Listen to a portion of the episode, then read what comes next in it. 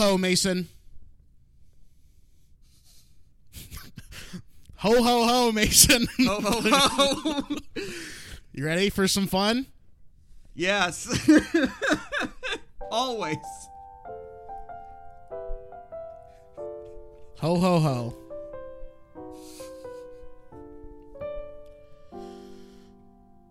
You know skid mark and ball sack and taint smell and ligma, ass cheek and toenail and bofa, these nuts.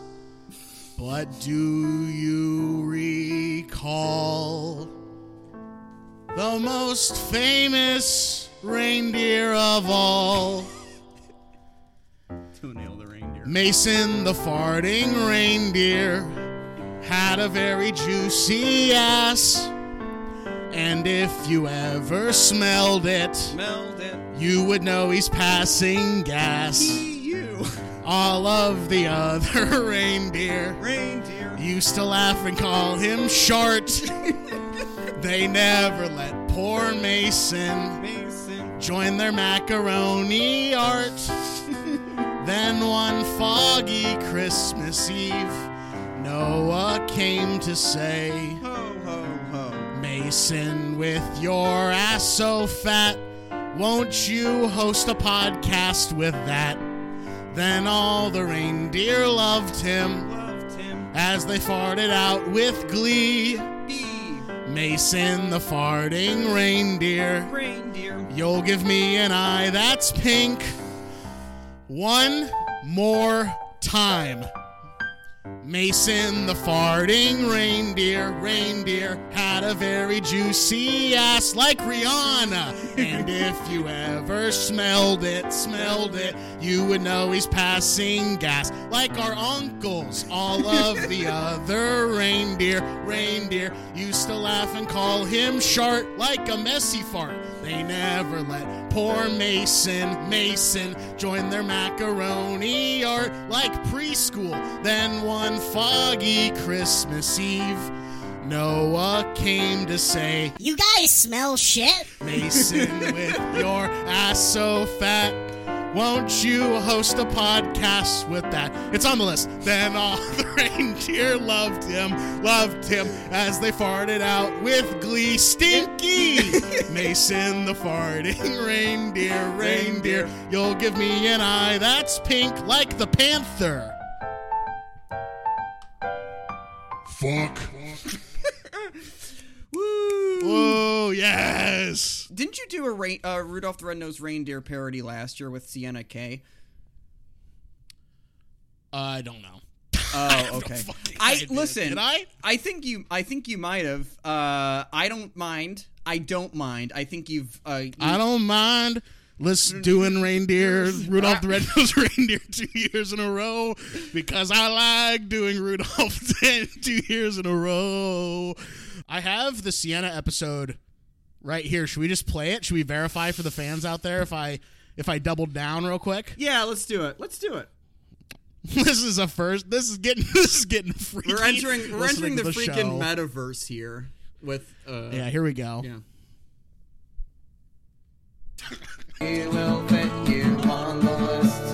That's just so fucked up. And we're on. All right, folks, we are on, and guess what? It's Christmas, everyone. Uh oh. When this uh, when this when this is coming out, it's actually Christmas Eve, believe it or not. So What? I 'Cause we wanted were to on spread some holiday cheer last year. Okay. Right. Mhm. All right. Here we go. Oh, it is. Short little intro. You know Peter and Lois and Wow. Stewie and Yeah, Griffin. and this is before that. Brian You, and this is before you were playing um, the the song with like with the computer audio. So, Oh, yeah, yeah, yeah. Sienna and I were sitting in the Zoom window as we used to do, as Gus and, and I used to do, just sit very patiently until you started your song, and that at that point, um, your the game became obvious. You know, the game was afoot. The game was toenail the reindeer.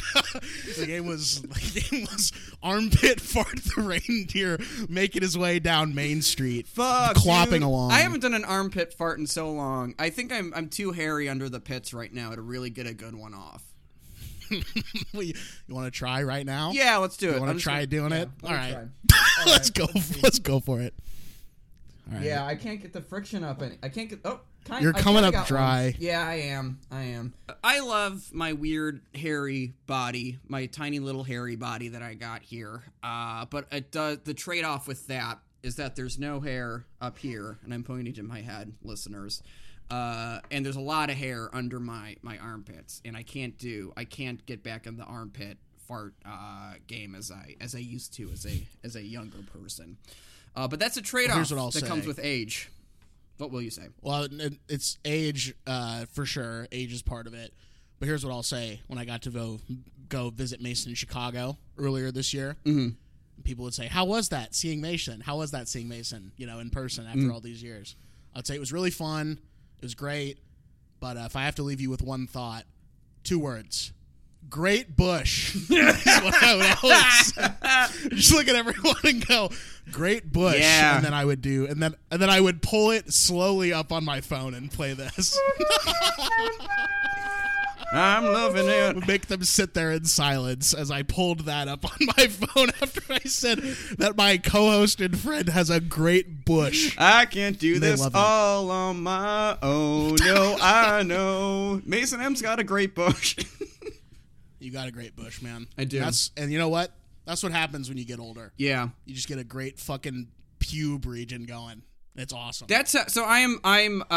Uh. I'm back on Tinder, and I forgot. Like, here's the thing that I like about Tinder. I like getting ver- validation that I'm. I'm uh, an attractive, hot commodity, a single, an eligible bachelor in the city. I fucking hate having to come up with conversation topics for these these these attractive young women that I match with.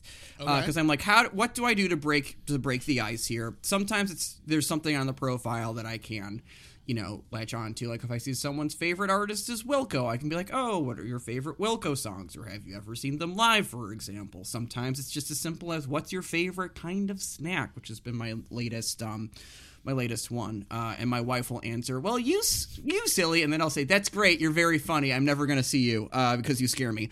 Uh, That's nice. that is nice. You've never been a dating app dating app guy?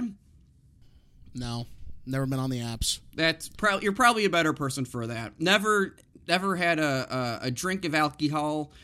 Never had a, a puff of the devil's lettuce. Never been on the da- dating apps, and uh, that is why you are uh, glowing. Why there's just a little halo around you right now.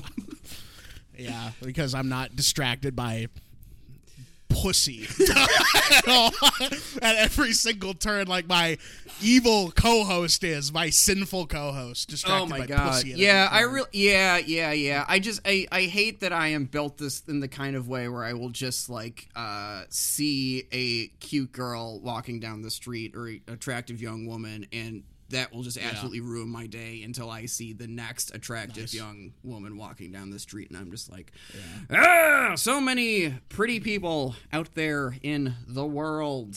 So many. building like full full on lives with these women in your head where you're like oh you know she's a lawyer or something and I'm a podcaster and we're gonna move to the Exact- North yeah. Shore suburbs and we're gonna Yeah. own a house and what give me help me Winnetka Uh, that an option Yeah, I would like to. I mean, yeah, I, I was thinking. Highland Park Highland Park. I was thinking, I was hanging out with a friend of mine, um, and the only reason why I went this far north is because he picked me up from my neighborhood and drove me up there. But I was hanging out with a friend of mine in uh, at his place, his and his wife's place in Edgewater. It was just an apartment.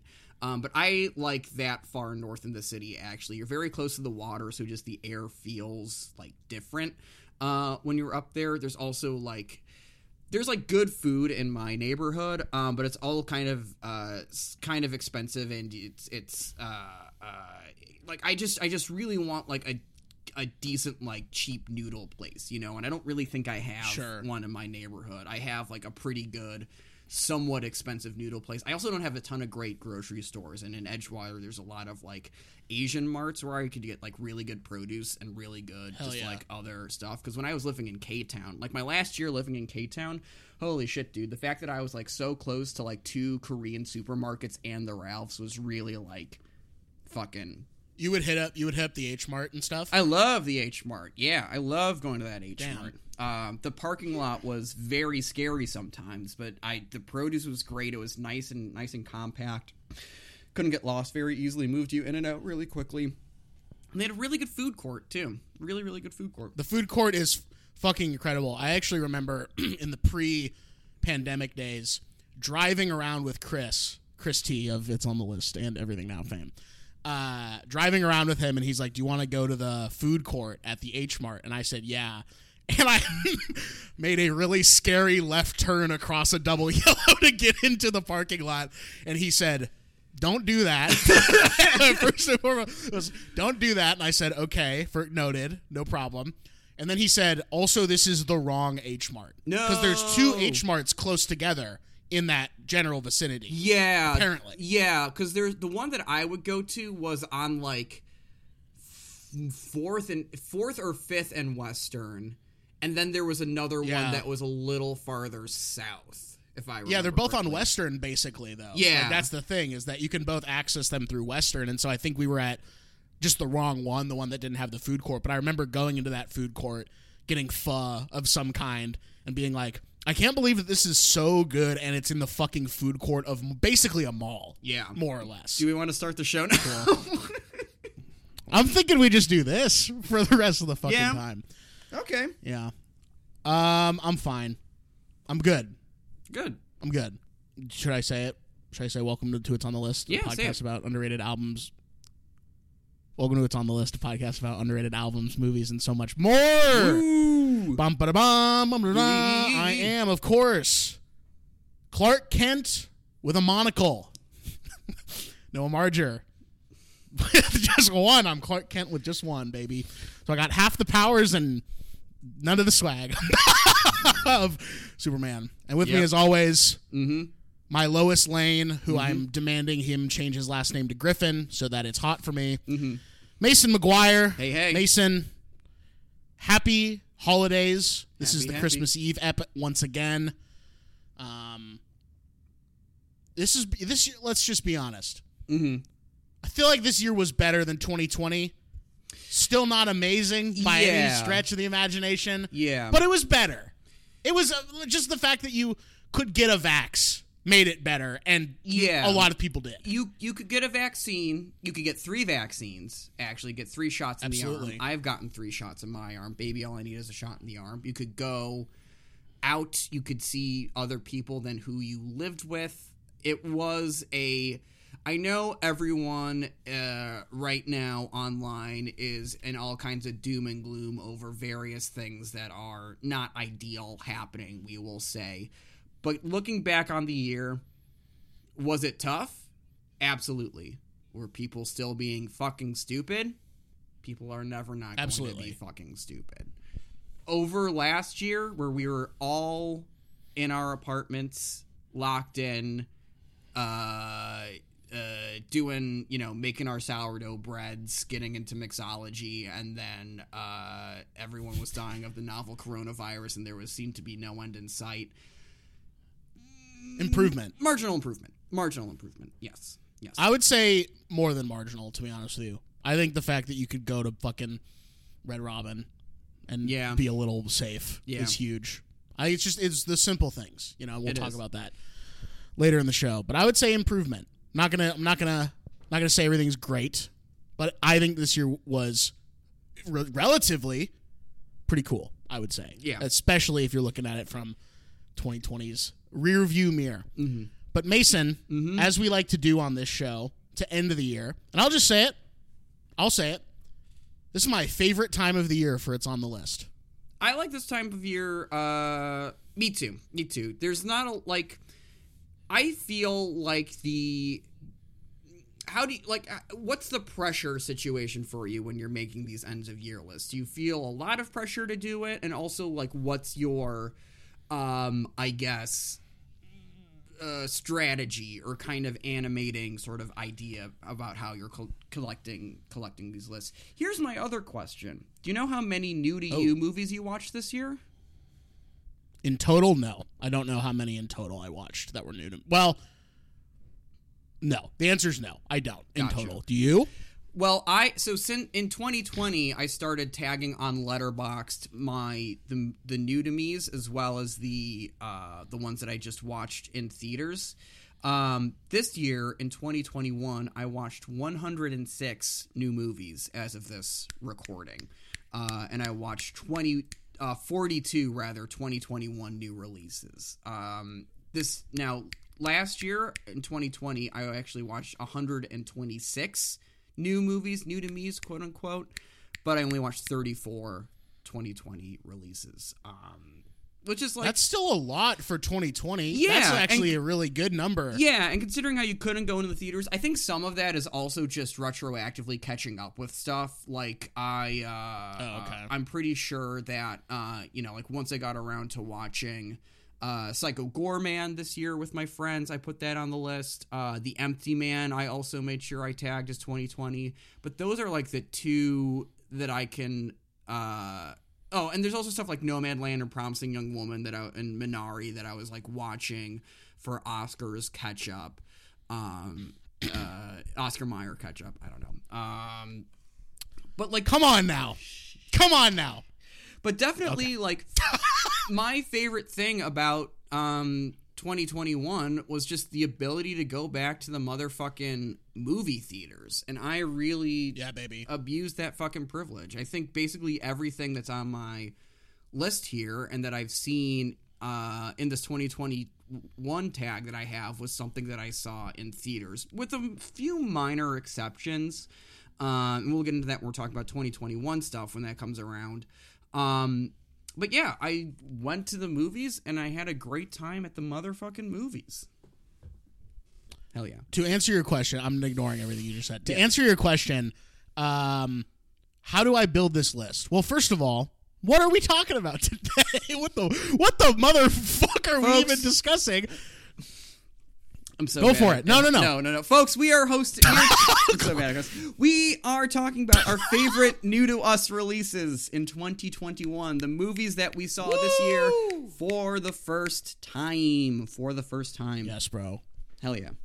There's a couple rules that stipulate that, but yes, we are talking about new to me's movies we watched for the first time in 2021 that were not released in the year of our Lord 2021. Mm-hmm. Those rules are as follows. Mason, correct me if I'm wrong or if I forgot anything, but I think it's pretty simple and I think I got it covered. Okay. Here's the rules. They had to be first watches all the way through. Yes. That's rule number one. Pretty obvious. Mm-hmm.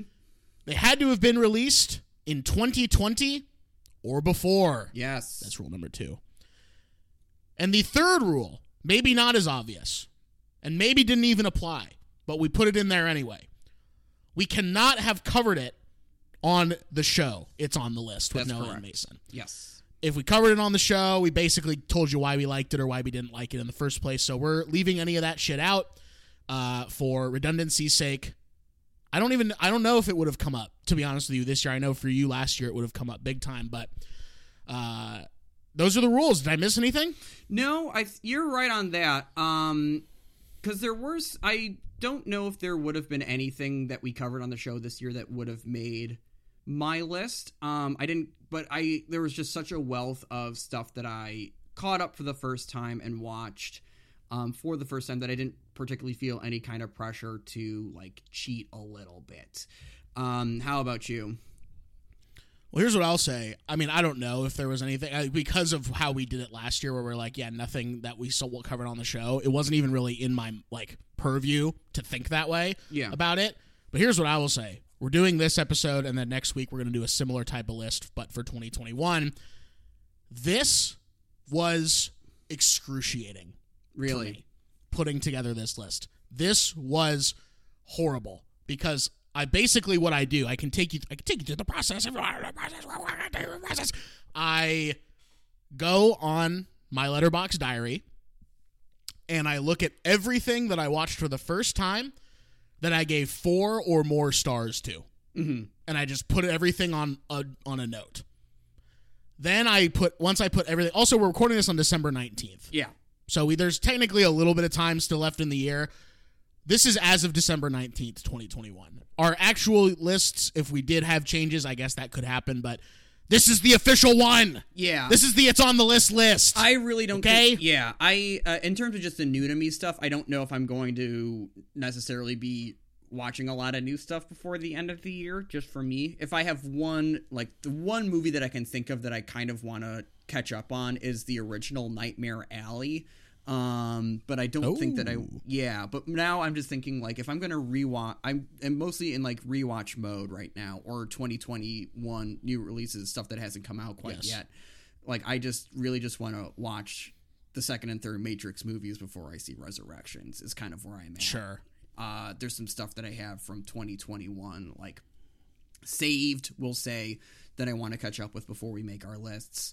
But I'm pretty locked in with my choices here. I think I, I don't know if there's going to be too much that I that could come across my field of vision before midnight on December 31st that would throw a wrench into this thing here, so to speak.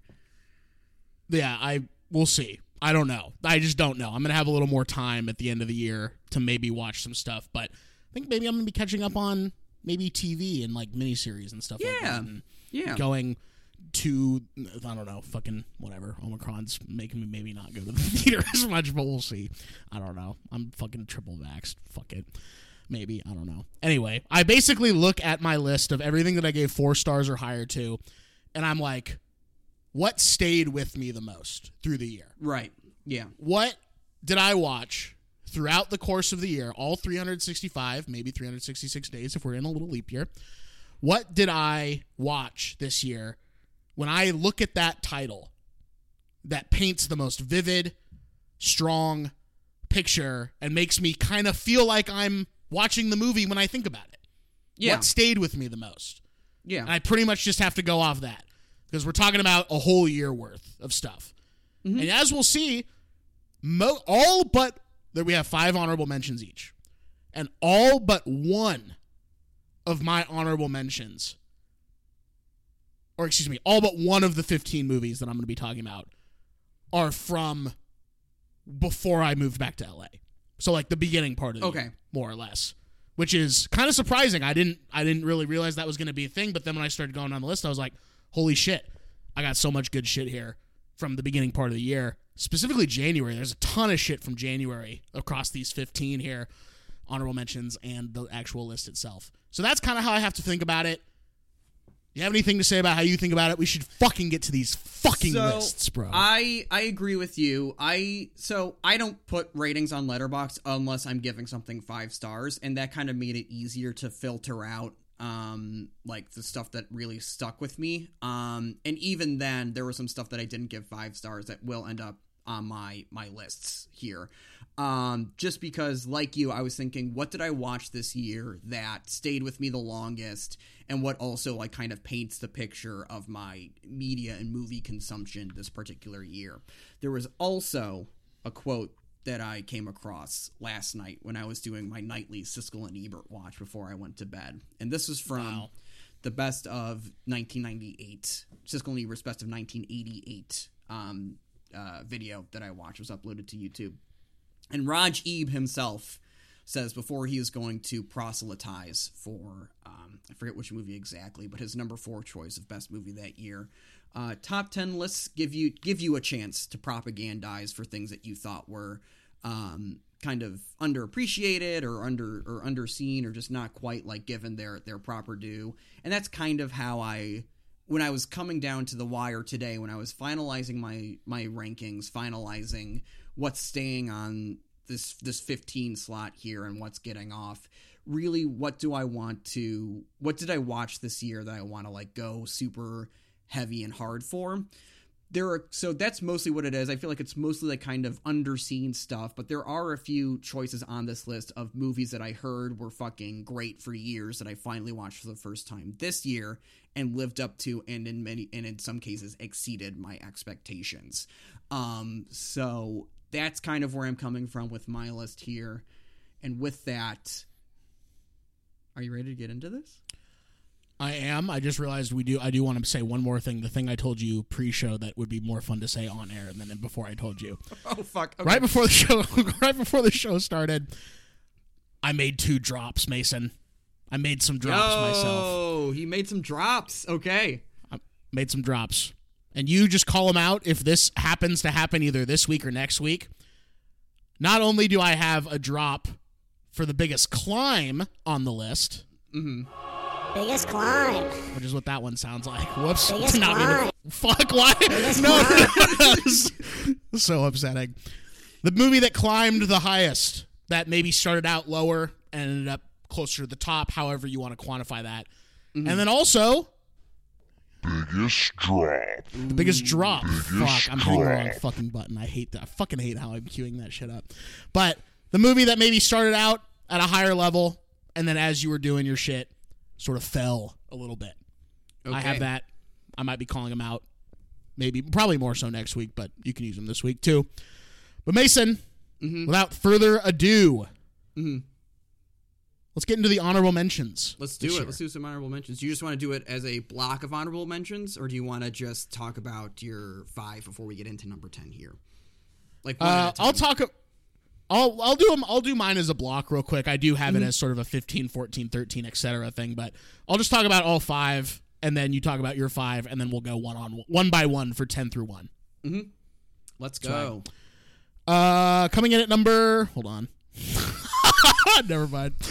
Coming in at number fifteen for me, Mason. Ooh, okay. This one snuck in there. It was between this and another movie, both hmm. very different movies. Both movies or both of these films that I was deciding between for that last, you know, honorable mention slot, they came out 50 years apart from each other, Ooh, okay. which is crazy as hell.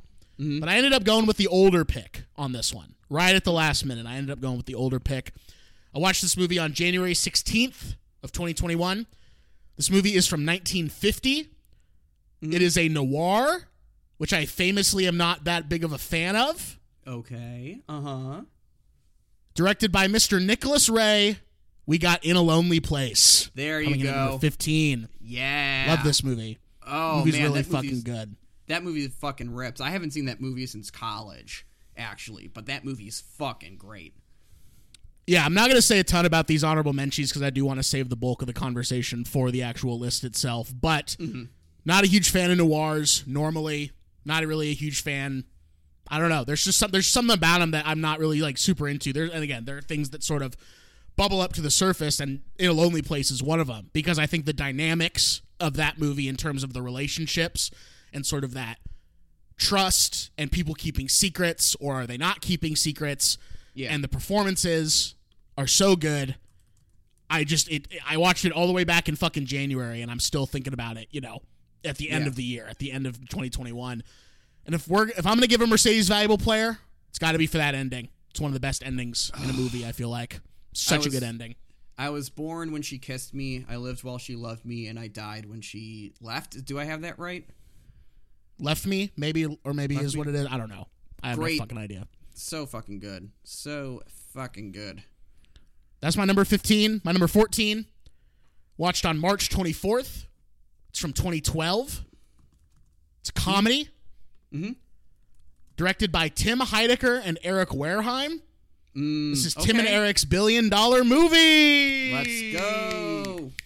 Coming to number 14. Uh, obviously, I'm a huge fan of Tim and Eric, Tim Heidecker themselves. Office, or not, well, Office Hours a little bit, but awesome show. All the stuff they've done online.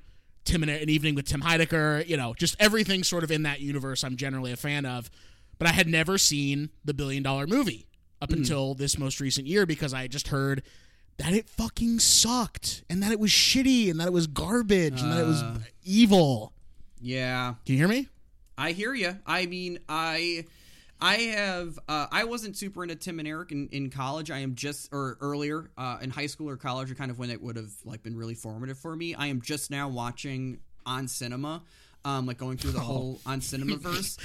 But man, Yeah. I knew uh, a guy, and he's come up on the show, I think, or at least in, in our private conversations, that uh, really went hard for Tim and Eric, and particularly Billion Dollar Movie. Um, and it does not particularly surprise me that the movie's actually really fucking good. I have not seen it, um, so it's that what you will. weird and it's very smart and funny. It's very abrasive though. So if you're not already a fan of Tim and Eric, it's just you're not going to enjoy it. It's extremely Yeah. abrasive.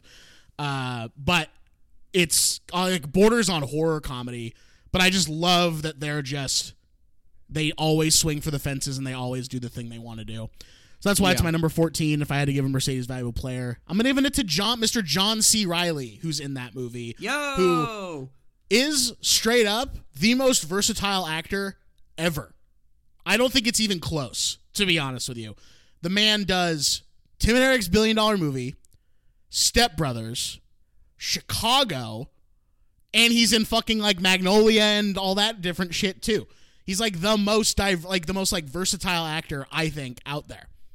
And he plays Taquito in this movie. definitely definitely working today uh he's probably the most versatile he's in a class of his own in terms of like how you can just slot that guy in um must be an absolute like angel to work with just because he's able to like kind of do so many projects like that you know Absolutely. So that's my number 14. Number 13.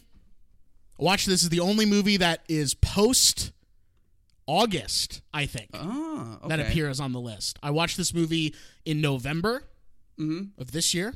It's from 1997. Mhm. It's a documentary directed by S.R. Bindler. You ever heard that name before, Mason? S.R. Bindler? i'm not familiar with S.R. bindler Well, get familiar with S.R. Bindler because he directed what is one of the coolest documentaries I've ever seen. That's Hands on a Hard Body. The documentary Oh. Hands on a Hard Body. You ever heard of this one? uh i don't think so This is a great movie. Uh, I wish that I could put it on the actual list itself because it is so good. They were showing it at the New Bev, and I couldn't go. A, I couldn't go, and B, it was sold out. And he, apparently, SR Bindler was going to be there doing sort of a talk back. I missed it. Chef Dustin was able to attend, so we got to get him on and he, him fucking talking about what that was like. But it is a documentary about people in a small town in Texas, like east of Dallas, that sort of area, like right as you're going into whatever that fucking next state is, like right on the border. Uh, and they are placing their hands on a truck, and it's an endurance competition oh to see who can last the longest. And Oh, whoever wins the competition wins the truck free of charge as the prize of the competition. And it is phenomenal that sounds phenomenal. awesome I, it's great. It is only available to buy on Apple TV Mm-hmm. for ten dollars, but it is fucking worth it because then you will have it Yeah. forever, and it is rewatchable as hell. So that's my that's my number thirteen is Hands on a Hard Body, directed by S.R. Bindler. Mason, you gotta see this movie. Gotta see this movie Gotta see it. i love this movie I love this movie. Six bags of popcorn. You, I love that you're watching that shit now. Uh, number twelve, Mason. Number twelve. Yeah, watch this on April twenty first. For uh, smoking weed. Uh, just kidding. Uh, my 420 is the day after, and that's when I Yeah. smoke all my weed for the year. Uh, It's like the day after Halloween where like the parents get to eat the leftover candy or whatever. Yeah, exactly. Uh, this movie's from 1986. Mm-hmm. It is also a comedy. Directed by the man we talked about last episode, Mr. David Byrne. We got True Stories. True stories. Yo, hell yeah. Great movie. True Stories. Yeah. So good. So good. Uh, I think our, I'm going to quote our friend Rocky on this one because Mm-hmm. I think he said it best. He called it the progenitor, the whatever that before that prototype is for what would be perfected in Joe Pera Talks with You. yes. Uh, yes. And I think Rocky nailed it when he did that, when he said that, because it's really sweet, heartwarming, odd, and it just kind of sticks in your craw. You just kind of, you can't really forget true stories once you've seen it. The David Yeah. Byrne-ness, all the weird, you know, the, the Texas, that sort of southern charm, very like plain weirdness. But gotta give it oh i didn't even give a mercedes valuable player for for hands on a hard body just the overall conceit of the competition for Sure. that one is what i would give the mercedes valuable player for that it's an amazing idea and it really brings out the craziness in people but for uh, true stories i'm gonna give my mercedes valuable player to one of the most I was going to say disrespected actors of all time, but I don't know if that's even true. He's just never been recognized by a formal body for any of his work, specifically the Academy. That's Mr. John Goodman. he is Mm. The crux, the heart and soul of True Stories, and I think it because of him it works as well as it does. It's Yeah. just such a fun, like sweet film. So I love I- that movie. his i mean we went we gushed about david byrne last episode but what i kind of like about true stories is that he acts as like the narrator and not as much as like the performers you know? Like he's not doing a lot of singing of his own music. I guess wild wild life he's the voice in that i suppose because it's like a karaoke competition how that movie comes in but i think about john goodman's performance of people like us all the time. We don't want Oh, freedom. Awesome. we don't want justice. We just want someone to love. And him like in that cowboy hat and, and just performing as what's his whatever his character's name is in that. I can't think of it right now.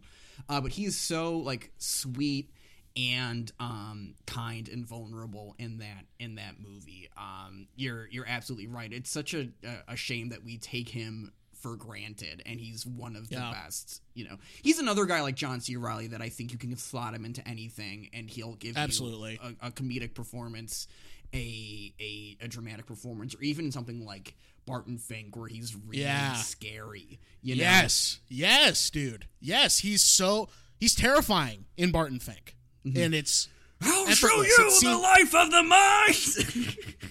Mason. Did I did I did I say to you when we recorded the episode in Chicago that my hotel really reminded me of the apartment complex in Barton Fink? Did I I mention think that you to you? did. Yeah, yeah, Yeah. Just walking down that hallway, I was just like, "Fuck! I'm gonna get berated by the guy next door to me because he wants to burn burn Yeah. me alive or whatever it is." Well, I could tell Uh, you but- some stories. Okay. okay. But yeah, that's my number 12. And what did you call the number 11 slot last time we did a list? The captain's pick? Finalist? Is that what I'm thinking? You're thinking of? You said the number 11, it's whatever that speech and debate term was that you used. I believe it was finalist. slot. finalist. That's how I'm. That's that's what I'm calling my honorable mentions as the finalist, where there's no like rank between them, but they're all like worth mentioning. I got you. Well, my number 11, and the only reason it's not in the top 10 is because this movie is in a very special and select category of film where I truly never want to watch it ever again because it was so devastating to watch. Yeah. Uh, this movie is from 2013. I watched it on January 26th. It is a documentary. It is directed and produced by our friends over at Very Ape. This is Oxyana, directed by Sean Dunne and produced by Cass Greener. Uh, I'm, this is the only thing I'm going to say about the movie. And then I will end my honorable mention segment. Sean told me when I interviewed them on my favorite podcast that Joe Manchin himself reached out to Sean and Cass and said, How much to sweep this movie under the rug Holy and fuck. not have it not have it like be released? And they said, fuck off. Holy Uh, fuck. It is I never want to watch it again, but it is devastating and gripping to the nth degree. And it is free to watch on YouTube. It's Yeah. like just under 80 minutes long. Do something fun after though, because it is brutal. Uh, but I got to give that, and that's like I said, the only reason it's actually not on the list is because there's a few, you know, there's movies out there that you just want that to me, I'm just gonna watch one time, and Yeah. that's it, and that's one of them. I yeah, not I was going um I can't wait to watch it like at one o'clock on a Sunday, so when it's over, I can like go for a walk and do something else Yep. with my day. You know, um, Exactly. Hopefully, a sunny go see a friend. Yeah. Go bowling. Yeah. Go see a you know go to the fucking you know go peer out at Lake Michigan. Something. Yeah. Just do something else because you're gonna need it. It's Yeah. brutal, but it's you great. Are, yeah, you were braver than I because I kind of wanted. I it came down to a certain some. So, not before I get into my honorable mentions. And gr- what's your Mercedes valuable player for Oxyana again? Oh, I'm sorry. It's got to be Sean and Cass. I mean, just their ability to fucking get in there and just give you. There's no bullshit in their documentaries. It's just this is the this is the truth. This is the reality of this situation, and you know, it's beautiful to watch. All of their stuff is beautiful to watch, and Oxyana is no exception. And it's like I said, it's one and done for me. Hopefully, never Gotcha. have to watch that again because it's that brutal. Um, but that's my Mercedes viable player. Yeah, there was it was coming down to the wire because in 2020 I watched uh, Come and See for the first time, uh, or 2021 That's- I should say, and that That's one in that was folder as well. yeah that one I it's definitely in like my top 20 of the year and the only reason why it's not in my honorable mentions or on these lists at all is because i was looking at the stuff and was, a lot of the movies that i have on my list here are either things that i rewatched during the year or i can see myself coming back to at some point. Um and come and see i was like even though I watched it like on uh, my TV, like on DVD, um, I was still like just just uh, transfixed and transformed with like that movie's particular vision of hell. And I'm like, great, I've seen Come and See. It is as brutal and horrifying, even more so maybe than I was uh, led to believe. And now I don't think I'll ever need to see it again. Yep. Um, Yep. And that's just 100%. kind of yeah, that was just not the vibe I wanted to go for with my list. So you are a braver man than I. I've said this a lot, a lot I'm sure. If not, I've meant it. But um, thank you for that. There. So here's my honorable mentions. I don't. I didn't rank my honorable mentions. I just kind of have them as a, a block of just movies that I couldn't quite find space for on my list, but I think are worth mentioning. So, kind of in no particular order, but I'm to go, uh, I guess, maybe um, from most to least recent.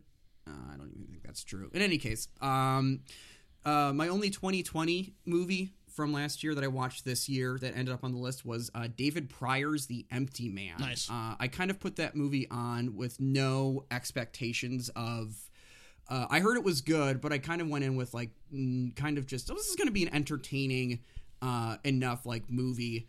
Um, and I just thought that it like the, the the world that it created and the kind of mystery that it had, how it went from this kind of slasher movie through like a cult movie into this sort of like identity kind of uh, fuck fuck kind of thing. I guess uh, I thought was really really cool and unlike uh, anything I'd seen in the last couple of years. So that has a special place on my list here.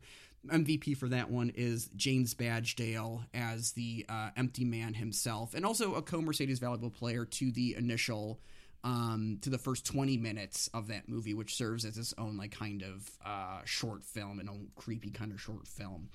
Uh, also, on my honorable mentions list here, I have uh, Deep Cover, Bill Duke's 1990s um, neo noir with uh, Laurence Fishburne. Uh, also about a guy who um, get uh, a guy that goes undercover and um, uh, a- a cop rather, a detective who goes undercover and um, which ends up revealing uh, parts of his personality that he would rather was trying to run away from. I think that movie is told very sumptuously, um, very um, uh, beautiful, and that it, it's just kind of an interesting uh, looking movie. It's also the uh, it, it's the origin of the Dr. Dre and Snoop Dogg Snoop Dogg song "Deep Cover." Um, but my MVP for this one is the cinematography by Bohan Bazelli, Bojan Bazelli, I'm not sure. Uh, on the same similar tip, I'm going to shout out uh, Bernardo Bertolucci's The Conformist, which is a movie about um, just the most guileless motherfucker in fascist Italy. Um, and how he kind of uh, runs away and sells out his soul. Also, looks gorgeous. You can just kind of um, follow that movie. or St- Stor- what is his name? Vittorio Storado. Vistorio right? Storaro, yes, who was my MVP Yeah. as well. I'm going to do a back-to-back cinematography MVP on on uh, my list here because you can kind of just that's kind of uh, that's a movie I think that you could watch silently, you know, um, without uh, following the dialogue necessarily, and that's kind of how I absorbed it. Uh, again, watching it just on my couch on DVD, but just completely transfixed in into this this um, this this world and this guy's like uh, personality basically through Vittorio Storaro's um, cinematography. Vittorio Storaro, if you're not familiar, shot Apocalypse Now, Reds, The Last Emperor, um, one of the best to ever do it. Uh, Yes. So that gets a Some would say the best to ever light sets. I've heard that. Yeah. Like the best guy that's ever lit environments. I don't know Yeah. if I agree, disagree. I've just heard that. Also, let's not be coy here. You didn't watch it on your couch. The reason you watched it silently is because someone was watching it on their iPad mini and you peered over your seat on the plane to watch it with them. Yeah. you- they kept Yeah. asking you to sit back down and you're like, no, I've never Yeah. seen this. I want to watch it with you. So the one let's be flight real that here. I took this year, round trip to Indianapolis, just to kill two hours. You're like, man, I hope someone's watching the Bertolucci film The Conformist Yeah. on this flight. It was kind of awesome for you. Anyway, Uh, keep going. These, yeah, these last two. Uh, this is a movie that I watched um, twice. uh, a movie that uh, a, a new Chicago favorite, I'll call it, uh, and that is um, Running Scared with uh, Billy Crystal and Gregory Oh. Hines. Very Okay. fun buddy cop movie takes place in uh, Chicago in the 80s. Um, that being said, there is some not great characterization of the the villains. Um, it's I don't want to necessarily say that it's pro cop, but it's definitely you know a buddy cop movie. So you're kind of supposed to be like, oh, these wildly fucking guys, these loose cannon fucking guys, or whatever. I still think it's I, I think it's just a lot of fun because these guys are just um you know assholes but I think that your mileage may vary on that. But this movie and this is my MVP has a tremendous climax at the James R. Thompson Center which we didn't stop by in our Chicago tour and next time you're around I want to take you over there because it's just this huge glass government building uh, in the center of the loop. It's where um City Hall used to be? No, that's not right. In any case, it's it's a, this tremendous bit of architecture. These like kind, it's like all glass, all shiny, um, super echoey. It's a great place to just be in and look at. And there's an awesome action sequence uh, at the end of the movie there. Um, so that gets my uh, or honorable mention. And the last one that I want to shout out uh, is maybe the most, I'll say, um, obscure and kind of biggest surprise for me. Uh, it's this movie from 1980 called Fade to Black, uh, and I bought this movie um, on a Vinegar Syndrome sale, so you can buy this on you know boutique Blu-ray or whatever. And here is there's a couple things I want to uh, rate here. One is the um, so here's the synopsis: A shy, lonely film buff embarks on a killing spree against those who browbeat and betray him, all while stalking his idol, a Marilyn Monroe look-alike. Uh, and this is the tagline for this movie. Eric Binford lives for the movies. Sometimes he kills for them too. Um, and it's this great like entry into the like obsessive loner canon of movies. So like your your um, maybe you're like your good times or your your taxi driver, but it's about like a uh, antisocial um, film nerd basically, which is maybe you know the audience for this movie is other antisocial film nerds, and it's about this guy Nice. who loses his entire loses his entire personality in the movies and adopts these like kind of um, uh, uh, uh, these personas of these classic film characters you know him if you live in Los Angeles. It's a great movie that is like filmed on location in 1980s Los Angeles. Um, he runs into an asshole like film producer that steals his idea at one point.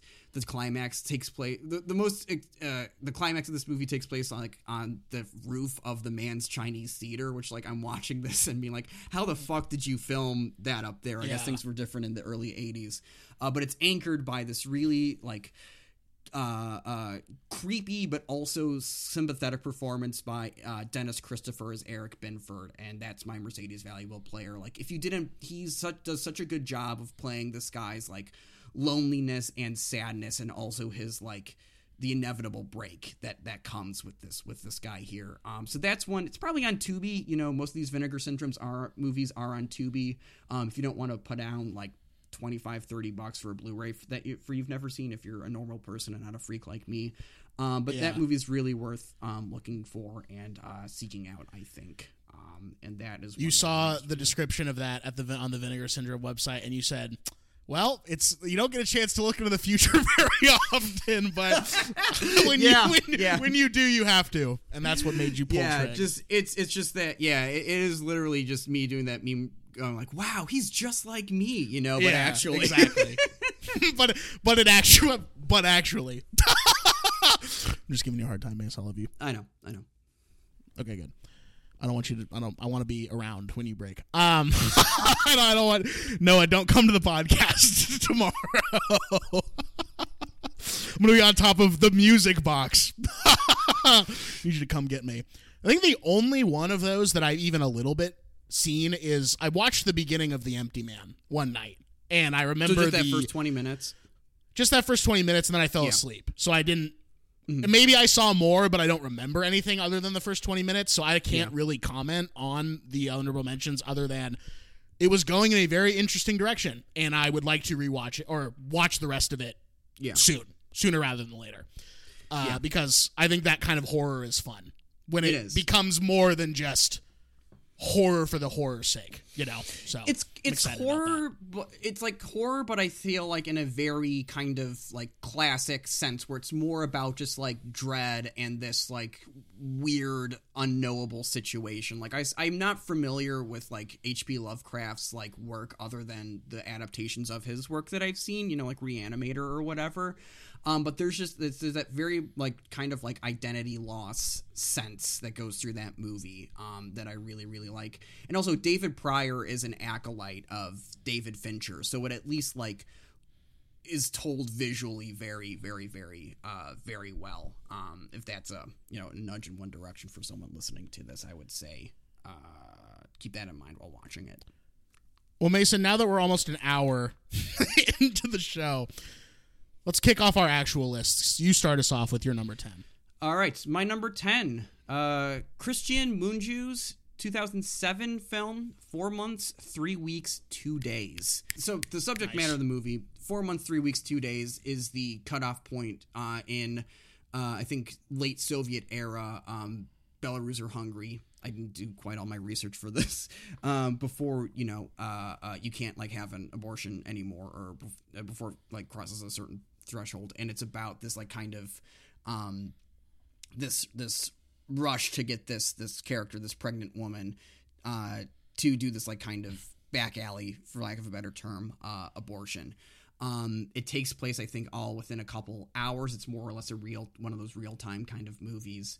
Um, but just whenever you think that the movie has um, gotten to like the depths of how depraved this this place and this time and these pe- the, the, this environment has made people it goes deeper. There's almost no room to breathe. Um, it's one of the movies on this list that i watched um, or had like kind of an idea of in my mind of it being just like good and this kind of like touch point um like mo- like thing of like like world cinema or whatever um ever since about 2007 uh when i saw it reviewed on at the movies at E- ebert and roeper but ebert was recovering from cancer. I forget who the the co-host on uh, uh, with richard roeper was. But in any case they went super hard for this movie in 2007 and it kind of stuck in my craw as like an important cultural like an important uh, uh, bit of like a, um foreign film or whatever um, not that it was the first exposure to that but just something that stayed in my mind is like oh this is like a big important piece of like modern um,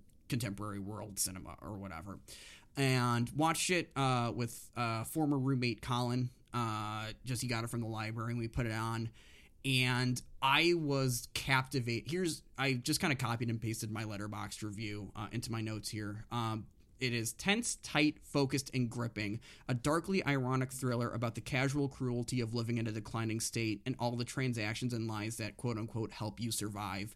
Uh, sometimes movies you hear are good are actually better than you could expect. Um, I think the the script in this of this for this movie is so fucking tight. Uh, it moves like a goddamn bullet. There is no mo- room to breathe, and it is, you know, like I said, just about the the transactions that you do to have to survive in a in a place where the environment, the government, just the world at large is failing you. Just tremendous. I know it's one of producer Carter Moon's favorite movies, um, and I really think it's worth seeking out. Have you seen this one? No. What's your Mercedes valuable player? Uh, the writer director Christian Mungiu. I'm not quite sure how to say it, uh, but I think the script in this is just so tight and focused. Um, and the part of the the the element that sticks with me the longest. I think I saw it in like April or March. Um, but just just a tremendous bit of um, kind of screenwriting. I think. I have not seen it. Can't comment on the movie. But my t- number 10 pick, Mhm. kind of, not going to say I'm going to say a little similar, actually. Okay. In some regards. And I think you've seen this movie, so you probably will agree with me on this. I watched this on April 29th. This movie came out in 2019. Mhm. It is a drama slash legal thriller. Mhm. And it is directed by Todd Give Him a Haynes. It's Mr. Dark Waters. Water. Yeah, great movie. Great movie. The marketing for this movie when it had come out, it must have fucking sucked because I saw the trailer for this and thought, why the fuck would I ever want to see that movie? That looks so Yeah. boring and so long and like old for old people is what I thought. Like I was like maybe my grandparents would fucking watch that shit. Mm-hmm. And I don't know what came over me on April 29th, 2021, but I was like, let's throw fucking Dark Waters on. Let's see what's going on here. I'm a Todd Haynes guy. Generally think he's a really good director. Mm-hmm.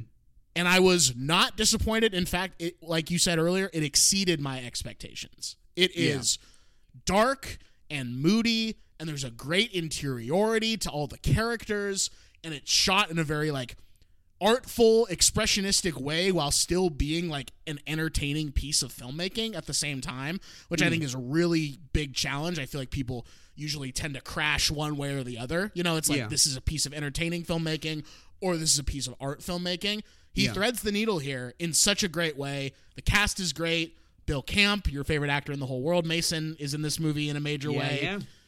Mark Ruffalo's great. Tim Robbins is great. Who plays his wife in the movie? Do Anne you know off the top of your head? Oh, yeah, that's right. It is Anne Hathaway. Yeah, she's great. Everyone in this movie is doing a great job. But I have to give my Mercedes valuable player to Mr. Todd Haynes himself Yeah. Because I think in the hands of a different director, I'm not going to say a worse or a better director, but just in the hands of someone else, this could have been a fucking snooze fest and just Mm-hmm. Yeah. would have run on cable for 25 years, you know, and dads are like, that's Yeah. actually a pretty good movie. And then you sit down with them and it's fucking boring as shit and they take out all the fucking curse words and the vaginas and shit. Yeah. Not that there's vaginas galore in Dark Waters. But this is a great movie. If you thought to yourself when this came out, why would I ever bother with this? I'm telling you, it's worth two hours. And it's Yeah. it is. It's two hours and seven minutes. It's worth it. It's gripping as hell. Uh, and in the same way that four months, what is? I'm sorry, it was four months, three weeks, One, two three days. weeks, two That's days, the name. yeah. In the same way that that talks about an insane political and corporate state, Dark Waters talks about that too. It's kind of you know borders on cynical, but also borders on hopeful. It gives you a little bit of both. It's sort of a bittersweet type Yeah. of situation, which is really cool. So that's my number ten. I uh, really love Dark Waters, and to your point, um, did that movie come out in 2019? Do I have that right? Yes. Okay, and I think this that the the movie The Report came out the same year as well, which is Yes. also a really um, it- I think Todd Haynes is the absolute. The fact that you're focused on the Todd Haynesness of it, I think, is essential to why that movie works so well and why it's so Totally. good and and super underrated. Um, because like I'm just thinking about how dry and straightforward um the report was. Yeah, Uh, I turned that movie off after about 35 minutes. I said, "Fuck this." You know what I think would be a great double feature if Mm-hmm. you've seen this other film, Dark Waters and The Insider. Michael Mann's The Insider. Yeah, absolutely, absolutely. More so than four months, three weeks, two days, just because I think like there's a with four months, three weeks, two days, it's just like so bleak and so dark. Um, there's not like you know you you do leave Dark Waters being like, uh, Dark Waters and the Insiders are both kind of like yeah like. Maybe it's pie-eyed or whatever, but yeah, one person, one really determined person, can stand up to a fu- like it's a David and Goliath kind of thing at the end. And three, week- Absolutely. four months, three weeks, two days is more like you're fucked. You're fucked. Sorry. Sorry. What do you want me to do? You're fucked. Sorry. Sorry. Sorry. You're fucked. You're fucked. yeah. Gotta listen to the fucking McDonald's flute. You're fucked. Uh, give me your number nine. You freak. All right. So Noah, get the the drop ready for the the one going down. Okay.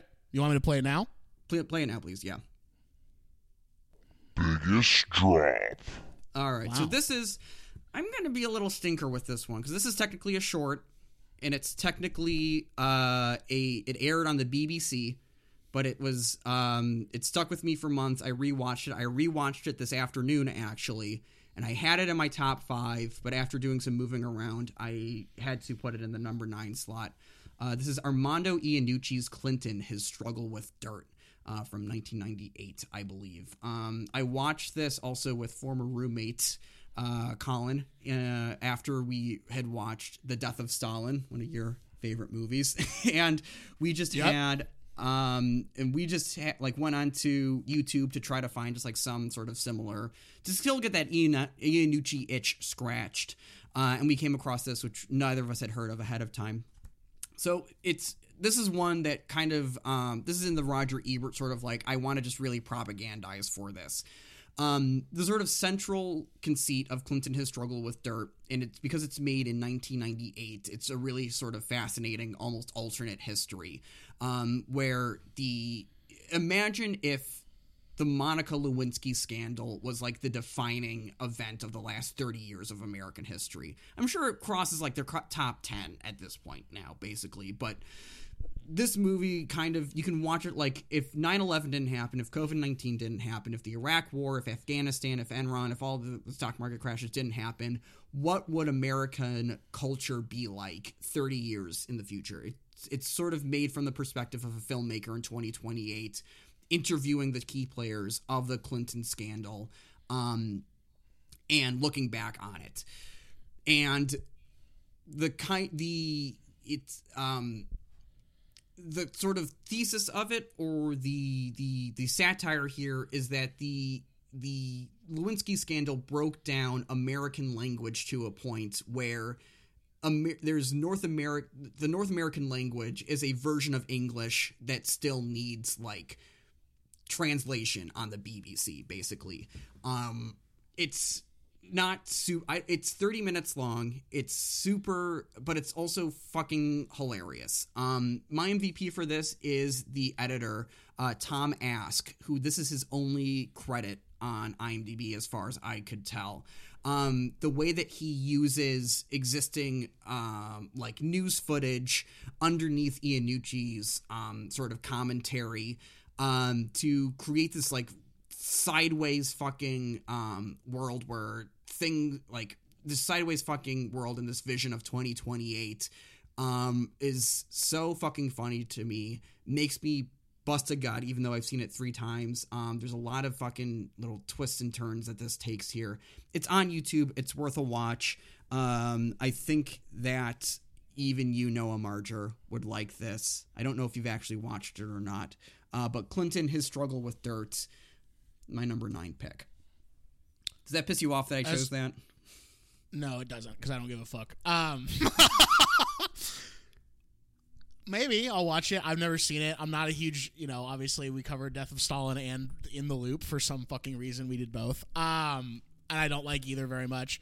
I've seen basically the first season of Veep, and I thought it was pretty good. So maybe, you know, maybe I'd like it. Maybe I would. I'm not the biggest Iannucci guy in the fucking world. That's Mason. that happens to be Mason instead. Um, so I don't know. I do love finding a good short though. I do love Yeah. a good short. That it's definitely on the longer side for shorts. You know, I try to find stuff that's like 12 minutes or less to be like, yes, bro. You know. Um, so maybe one day. I don't know. But I'm gonna be honest, not really a priority for me. But I'm glad you liked it. So shout out. Number nine. Watched this on January 28th, 2021. This movie's from 1968. You call it a comedy. Don't really know. Exa- I guess it's a comedy. I don't really know what you're supposed to call this movie because it's nuts. Directed by the late, great Mr. Robert Downey Sr. This is No More Excuses from Yeah. 1968. Uh, in late 2020 and throughout basically like the first half or first third of 2021, I was doing movie clubs with my buddies Cole and Chef Dustin, who's been on the Mhm. show. And I think they were doing some like Robert Downey Jr. or excuse me, Robert Downey Sr. stuff on Criterion, and I was curious because I had seen Putney Swope, and I really liked Putney Swope in college, and I'm like, let's try and look into some Robert Downey Sr. shit. So I said to Dustin, because they're short, let's watch Babo 73 and No More Excuses because they're Yeah. both there. We both fucking hated Babo 73 so much. It's like borderline unwatchable. It's just mm-hmm. so hard to watch and not funny. But this movie, No More Excuses, I don't have a lot to say about it because it is very hard to explain and I wouldn't even dare try and explain what this is. But here's what here's a couple things that are in this movie. There is a monkey. There's a in monkey. this movie. Uh, there is a reenactment of the assassination of James A. Garfield. Mhm. That also happens in this movie. Uh, there is actual documentary footage of young people being interviewed about the dating scene in New York in the 60s. Mm-hmm. And that is just some of the things that are in this movie. Yeah. It feels like the progenitor of Adult Swim in a lot of ways. That sort of Adult Swim craziness, you know, that just that experimental thing. We're gonna try something, see if it works. This is a, just a great experiment of comedy and editing and filmmaking, and it hasn't left my mind since. Uh, it pushed boundaries. I feel like it just feels inspiring to watch this movie. Yeah. it seems like a guy who just was really trying. Maybe not even try. He was just wanting to do what he wanted to do, and he didn't care about convention in that way. That's what I really respect about Robert Downey Sr., who unfortunately did pass away earlier this year, who is also my Mercedes valuable player for this. Also, the monkey. I'll give it to the monkey too, because the monkey's fucking awesome. Just the music choices in this. Yeah. It's it's a vision of a very. I think that's a. It's it's kind of a difficult thing to have a vision of going into, you know, because it's so all over the place. But the way that this movie's cut together and the music choices and just what you're seeing on screen, it's a riot. So Yeah. number nine, no more excuses from 1968, directed by Mr. Robert Downey Sr. I know you've seen this. You you've seen this, Mason. I have, yeah, I have that um the Eclipse box set, the Up All Night with Robert Downey Sr. Um I don't think I've seen Bobo 73 in that actually and I don't yeah, cuz I've seen definitely because that has Putney Swope in it, seen Putney Swope. Uh, I've seen two tons of turquoise to Taos tonight. Uh, and I have seen no more excuses, and I'll just co-sign everything that you said with a big old stamp there that says co-sign. Um, it is kind of hard to like um, quantify in a way uh, and explain exactly what's going on. It's a lot of um, it's. I don't know if it's it's I I would just it's 62 minutes if it's still on the Criterion channel watch it or if it's maybe if you- even on YouTube track it down there um but it's this really interesting sort of mosaic of um life in late 60 life in late 60s uh, America um I think I watched it in 2019 when I was really on a big like experimental movies kick uh and I was really really really uh taken with it did I review that on Letterboxd I did I did Swag. Good for you for reviewing that some that fucking that fucker.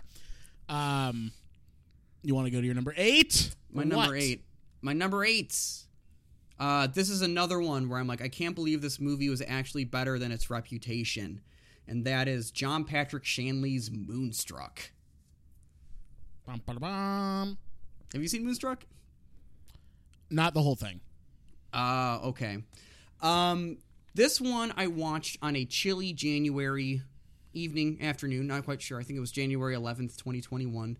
And I just, uh, people have been telling me up, down, left, right, and center how good this movie was. And I just put it on, and boy, oh boy, I was a smitten kitten for this fucking movie. It is so funny. It's so sweet. It's, it's, so magic i think is just the word that i come back to for this movie um i think it's really um honest and true about just like how sometimes it comes down to just like uh, how weird love can make you act sometimes um and also just like how uh, uh weird love can make you act sometimes um, it's I love how the characters and the and the relationships move around on the movie's chessboard. Is one thing I wrote like kind of in my notes here, um, because it's you just fall in love with this fucking movie. I just felt so hard for this movie. Uh, my MVP for this uh, is actually going to be though Olympia Dukakis, who plays the matriarch, uh, Cher's mom in this movie. Uh, she won an Oscar for her performance in this. So did Cher. Uh, but she has this very like kind of um, wounded, almost assuredness, or this uh, uh, the way that she plays her character. And there's a a, a centerpiece scene between her and um, John Mahoney, where she exhibits like a, a- strength of of character and personality that I think is kind of um, sometimes can be rare in movies and in romantic comedies. Um, if you haven't seen Moonstruck, definitely please, please, please watch it. Walk, don't run to it. Uh, it's just it's magic, magic, magic, magic, magic, magic, magic, magic. That's all I got to say about it. John Mahoney is Frasier's dad, right? That's that Yes. guy. Mhm. He's so good. I get him just by name. I get him mixed up with uh, actor Matt Malloy. Do you know Matt Malloy? No, I thought you were gonna say John Mulaney though. I don't know. I know what the f- I know what the fuck I'm doing. okay, I know what the fuck I'm doing over here when it comes to John Mulaney. Let me look up Matt. Matt Malloy. Malloy's a great You oh, you know what? I th- know you know who Matt Malloy is. Um, he's so such a good actor. But I I'm haven't seen. Moonstruck all the way through. Uh, he's Matt Malloy is so I just love him. He's such a good actor. Anyway, Matt Malloy, the flautist. yep, that's who I'm talking about. You nailed it. Um, my number 8 Mhm. Mason. Mhm. Again, this is a January movie. Watched it uh, on January 22nd, 2021. Mhm. This movie's from 1995, and it's a Okay. western Okay. directed Okay. by. I used to be a hater of this man, and I am no longer a hater of this man. In Mm-hmm. large part to this movie and another movie we've covered on the show. Uh, what the fuck is it called? Night on Earth. This is Dead Man, directed by Jim Jarmusch. And Mason, this gets Biggest climb. It's my biggest climb award. Biggest Oh drop. no! God damn it! God damn it! This gets my biggest climb award because up until yesterday, I didn't even have it on the list. I had put it sort of away, and I was like, I don't know if I can have room for it. But I ultimately decided that I think it's stuck with me more so than the movie that was in the number eight hole. I don't even remember what was in the number eight hole, and that kind of just goes to show you that I made the right choice. I think, to be Yeah. honest with you, swapping it out. Uh, like I said, I used to be a Jarmusch hater. Don't even overtly like westerns, to be honest with you. They're not a Mm-hmm. like genre that I really like pine for. Uh, but this is an astounding piece of spiritual filmmaking by a man Yeah. who really it's kind of magical what he does on a certain level. You either like him or you don't, I think, Jarmusch. You're either like Mm-hmm. kind of with what he's about or you're not. And I kind of am about what he's doing at this point in my life. I really do like him as a filmmaker. Uh, it's more or less, and again, I don't want to talk about the actual plot too too much because I do feel like this is just one that's worth going into as blind as possible so you can get the most out of it. But it's kind of about a man's un. Let me say it differently. A man goes on a quest to transcend the physical world, but he doesn't start out the movie knowing that that's what he needs to do. Kind Yeah. of figures it out as the movie's going on. And everything about this movie is top notch. The cast Yeah. is top notch. Robby Müller's cinematography, black and white photography Mm-hmm. is so so good. The locations, the art direction, like when he first enters the town of uh Machine. what is it called? Machine, yeah, Machine. When he first enters the town of Machine, you are like, this sucks. this place is so bad. And it's got that Western feel, but it's also got that like weird, heightened reality industrial thing going on. The world is so interesting. One of Robert Mitchum's last roles. He has a brief last- role. In yeah, this. I think his last ever. I think because I think he died two years later. damn, he's Yeah. great. John Hurt's great. Uh, Johnny Depp is great. All of those people are great. But the thing that elevates this movie for me, I got a co Mercedes valuable player here for for Dead Man. Mm-hmm. Gary Farmer as nobody Yeah. is so fucking good in this. It's like I can't believe they found him to do this. It's so it's perfect casting and he does such a good job as sort of William Blake, Johnny Depp's character's guide throughout all this. Mm-hmm. And he's like a tough love son of a bitch to Johnny Depp too. He's I like, love him. You Yeah. know, he's so fucking good in this. And then if I had to force rank the co Mercedes valuable players, I would put this above Gary Farmer. But it's Neil Young's score Mm-hmm. I'm in this. I'm so glad. I'm so glad you pointed that out. That score is incredible. It's unbelievable, and you know what makes it even more incredible? If you've never, if you a, if you've never heard it and you're about to find out this fact, or if you've heard it and didn't know this fact, he improvised that. Mm-hmm. He watched a cut of the movie and just improvised the whole score. I can't believe it. It's so beautiful. It's It is, unreal. yeah. It's God like damn, dude. it's yeah. It's like the the Miles Davis score for um what is it? Elevator uh, to the to the Gallows. Gallows. Yeah, where he where just Jim Jarmusch played the movie on a screen in front of Neil Young, and he moved between like guitars and uh, like organs and stuff like that. But it's just it, it's just uh, just just so uh, uh, just the I listened to of that, score on its own. It's that Yeah. good. It's Just so listen good. to it, throw it on. Listen to it all the way through. So fucking good. Yeah. Uh, if you don't like westerns, this is a movie actually for you. It actually, I think, is for people who don't like westerns. Yes. Um, the only so I've seen that's another movie that I haven't seen since college. I watched it in my um, philosophical issues of f- in film class, and my favorite thing about shit. that class, which was probably my favorite single class that I took in college, was the professor used film to illustrate philosophical concepts, like kind of the history of philosophy uh, through different movies. And I think that we so we watched Shane to kind of talk about like structuralism and formalism or, or, or things like that, whatever, just like kind of basic philosophy. And then we watched Dead Man for like postmodernism and stuff like that, because that movie Sure. is actively deconstructing Western tropes um, and sort of uh, American taboo and, and, and things like that. But like aside from its like kind of headier aspirations or how you can headily read that like as a sort of heady th- movie, it's so um, sumptuous and, and mythical and mystical. Um, and I genuinely transcendent. Actually, it's it's a it's a brilliant, brilliant movie, um, and I'm glad that it left a major impression on you. yeah, dude, this is great. It's it might be my favorite Jarmusch, if to be to be honest with you. Like, it's Yeah. so good. It might be my favorite of his.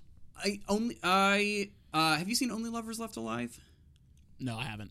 Okay, I really that was I think the first Jarmusch that I saw, so it just like kind of sits very heavy in my in my emotional kind of memory. Um, but put I haven't rewatched that movie in in in years. Um, but uh, great choice. Dead Man, you gotta love it. You gotta love it. But Mason, we can't Yes. stay on the number eights forever. Those crazy eights. We gotta move on to number seven. What the fuck is your number seven, my man? So my number seven, um, this is the only new to me movie that I ha- uh, like the only new to me movie that I saw in theaters that's on my list here. Uh, actually, w- with with with, wait, no, that's not true. Fuck, never mind. Fuck, is- dude. Fuck, uh, I quit. All right, podcast over. Bye. Wait, Um, can I drop? Can I drop the damn McDonald's jingle for that? I feel like you gotta get McDonald's fluted. I gotta get one, McDonald's for that. Absolutely, yeah. Okay, great. Go for it. Um, so this is, uh, so it's uh in 2003. I watched this uh in uh May of this year, April or May of this year, after I had been boosted, juiced, uh, not boosted, juiced, my second Pfizer shot. Um, when the Music Box Theater was having a back to the movies sort of um uh, uh, uh, series that they were doing, just movies about movies for for the most part. Um, they had Joe Dante's Matinee. I didn't make it out to see Matinee, um, but and I'm really kicking myself for that. Uh, but there was three movies that I saw in that series, two of which I had seen ahead of time. One was The Tingler, uh, the Vincent Price William Castle movie um, that's actually shot at the what's now known as Brain Dead Cinemas. Um, uh, Yep. It was really fun little uh, horror movie there, but I had seen before, so it can't be on this list. The other movie that I saw was Jacques Tati's Playtime, which was uh, b- being able to see that on the big screen was just uh, and in a in a crowd of people, tremendous, tremendous experience. Um, but the third movie that I saw was from 2003, directed by Tsai Ming-liang, and it's Goodbye Dragon Inn. Uh, and this is also so. Uh, have you seen Goodbye Dragon Inn or any Tsai Ming-liang? Only Tsai Ming-liang I've seen is Rebels of the Neon God. Gotcha. Okay. So, Goodbye Dragon Inn uh, is a movie that takes place in the last at the la- at the last screening of a movie theater in uh, China while they're playing this this film Dragon Inn. Um, and there's not much of a plot per se. You're not really following like you're following certain characters, things are happening, but you're more just existing in the space with the people that are inhabiting it on its last day. And it has this very kind of haunted ghostly feel to it where you're not quite sure watching it even if you're seeing like corporeal people act and interact in front of you or if you are actually seeing ghosts come through here. Um, i saw a letterboxd review that compared it that said something like i don't know what the last day at a church would feel like but it'd be something like this. Uh, and this is a movie that just lived in my head as um, sort of more of a, a vibe or an atmosphere where I will just either be on my way to the theaters or leaving the theaters, and just this the the the feeling of that this movie gives me will just like return. Um, and that's kind of uh, what my Mercedes valuable player is actually is the movies in this one, and not just the the act of seeing a plot characters happening in front of you, but the ritual of going to a place, being in a dark room, being surrounded by images and other people, um, and even when you're in that space by yourself. Um, there've been a couple times this year when I've went to a movie where it's just me and the audience or one other person. Uh, I think even the first movie that I saw in theaters or first new movie that I saw in theaters was King Kong versus Godzilla, which no spoilers, probably the worst movie I saw in theaters this year. But I was the only yeah, person. sucks. Yeah, not good. But I was the only person in that like 9:45 or whatever screening that I went to. Um, 9:45 a.m. p.m. It was at night. Oh, p.m. Okay. Yeah, PM. it was at the. Logan Okay. Theater. I walked up there um, to go see it. Um, but it just gets you like movies and like will be projected on the screen whether or not there's anybody in the theater to watch it. Just like if it's on the schedule, it's gonna happen. Um, which like creates this sort of like uh, ethereal, kind of almost liminal atmosphere um, to the experience of watching a movie, and to, like just adds like what a movie I guess is. Um, it's a movie that I kind of felt more than I thought about, and just like lived in my heart and my soul f- for the last seven or so months, or however since I've seen it. Um, I don't, and I'm I saw it on a 35 millimeter print. I don't know how it would have hit me had I had I watched this movie like on a DVD or even a Blu-ray or something. Um, but just seeing this movie in the theaters was a really kind of transportive and almost transcendent experience. Um, and for that, it is a spot on my list. I have only heard like incredible things about this movie from m- like many people. Like Yeah. love, love, love this movie. So it's been on my list. Have not seen it. Like I said, I've only seen Rebels of the Neon God, which I wasn't crazy about. To be totally honest with you, totally transparent, I wasn't crazy about it. I thought it was pretty good. There's some cool stuff in there, um, but I don't know if I was actually on in the right with the right vibe uh, of Tsai Ming-liang when I first threw that one on. I think that was his debut feature as well. So I have to imagine it only got more meditative and more contemplative and more liminal uh, as time marched on. So, but that is like a pretty amazing movie to go back and see like right Yeah. away. You know, once you got your shots. Pretty cool fucking experience, chef. I gotta say, pretty cool experience. So jealous. You know what the first movie that I saw back in theaters was actually also at the Music Box. Uh, was it Can't Hardly Wait? I, I kind of cheated. I saw this I think the Sunday before I was going to get my second Pfizer shot, so I was being a little risky with it. Yep. But it was Widows.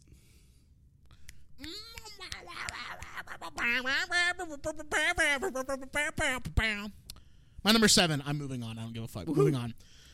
We got a lot to get through. Watched. Uh, this, this is in August, August fifteenth. Probably the it's the latest I watched something that made the list. Uh, right before I came back to LA, like the week before. This movie's from 1970. It's a documentary. Directed by D.A., the cheapest confectionery west of the Mississippi, Penny Baker. stupid. Fucking stupid. But what's not stupid is this movie, and that is the original cast album Company. Yo, It okay. is so phenomenal. It is 58 minutes long, and it is juiced for the 58 minutes. This is a juiced film. Uh, I don't know really a lot about Company, to be honest with you. I was actually Mm. FaceTiming friend of the show, Sienna Kay, the other day. She actually got to see Company in New York Yeah. when she was there briefly, which is she said was a dream come true.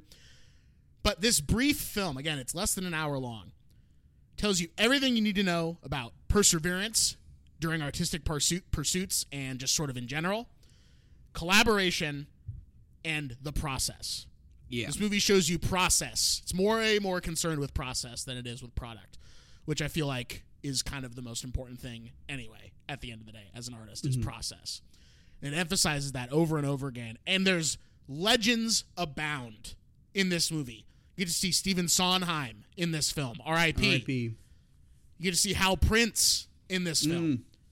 You get to see Dean. What is his name? Is it Dean Jones, who Dean originated Jones, the Robert yeah, character? the original, Yeah. the original Bobby. And didn't they fire him like between when this album was recorded and when the show like started? Like, do I have that right? Because I don't That's think he's a the great guy that. question. I don't know. I don't think he's the guy that and like he, he was hired to be Bobby at first, but I don't think he was the guy that ended up being Bobby. Whatever. I'm gonna look this up. do some do some googs on that one, my man. Uh, but my personal MVP, my personal Mercedes valuable player in this, is a woman that I first heard about from my yaya way back in the day. My yaya loves theater.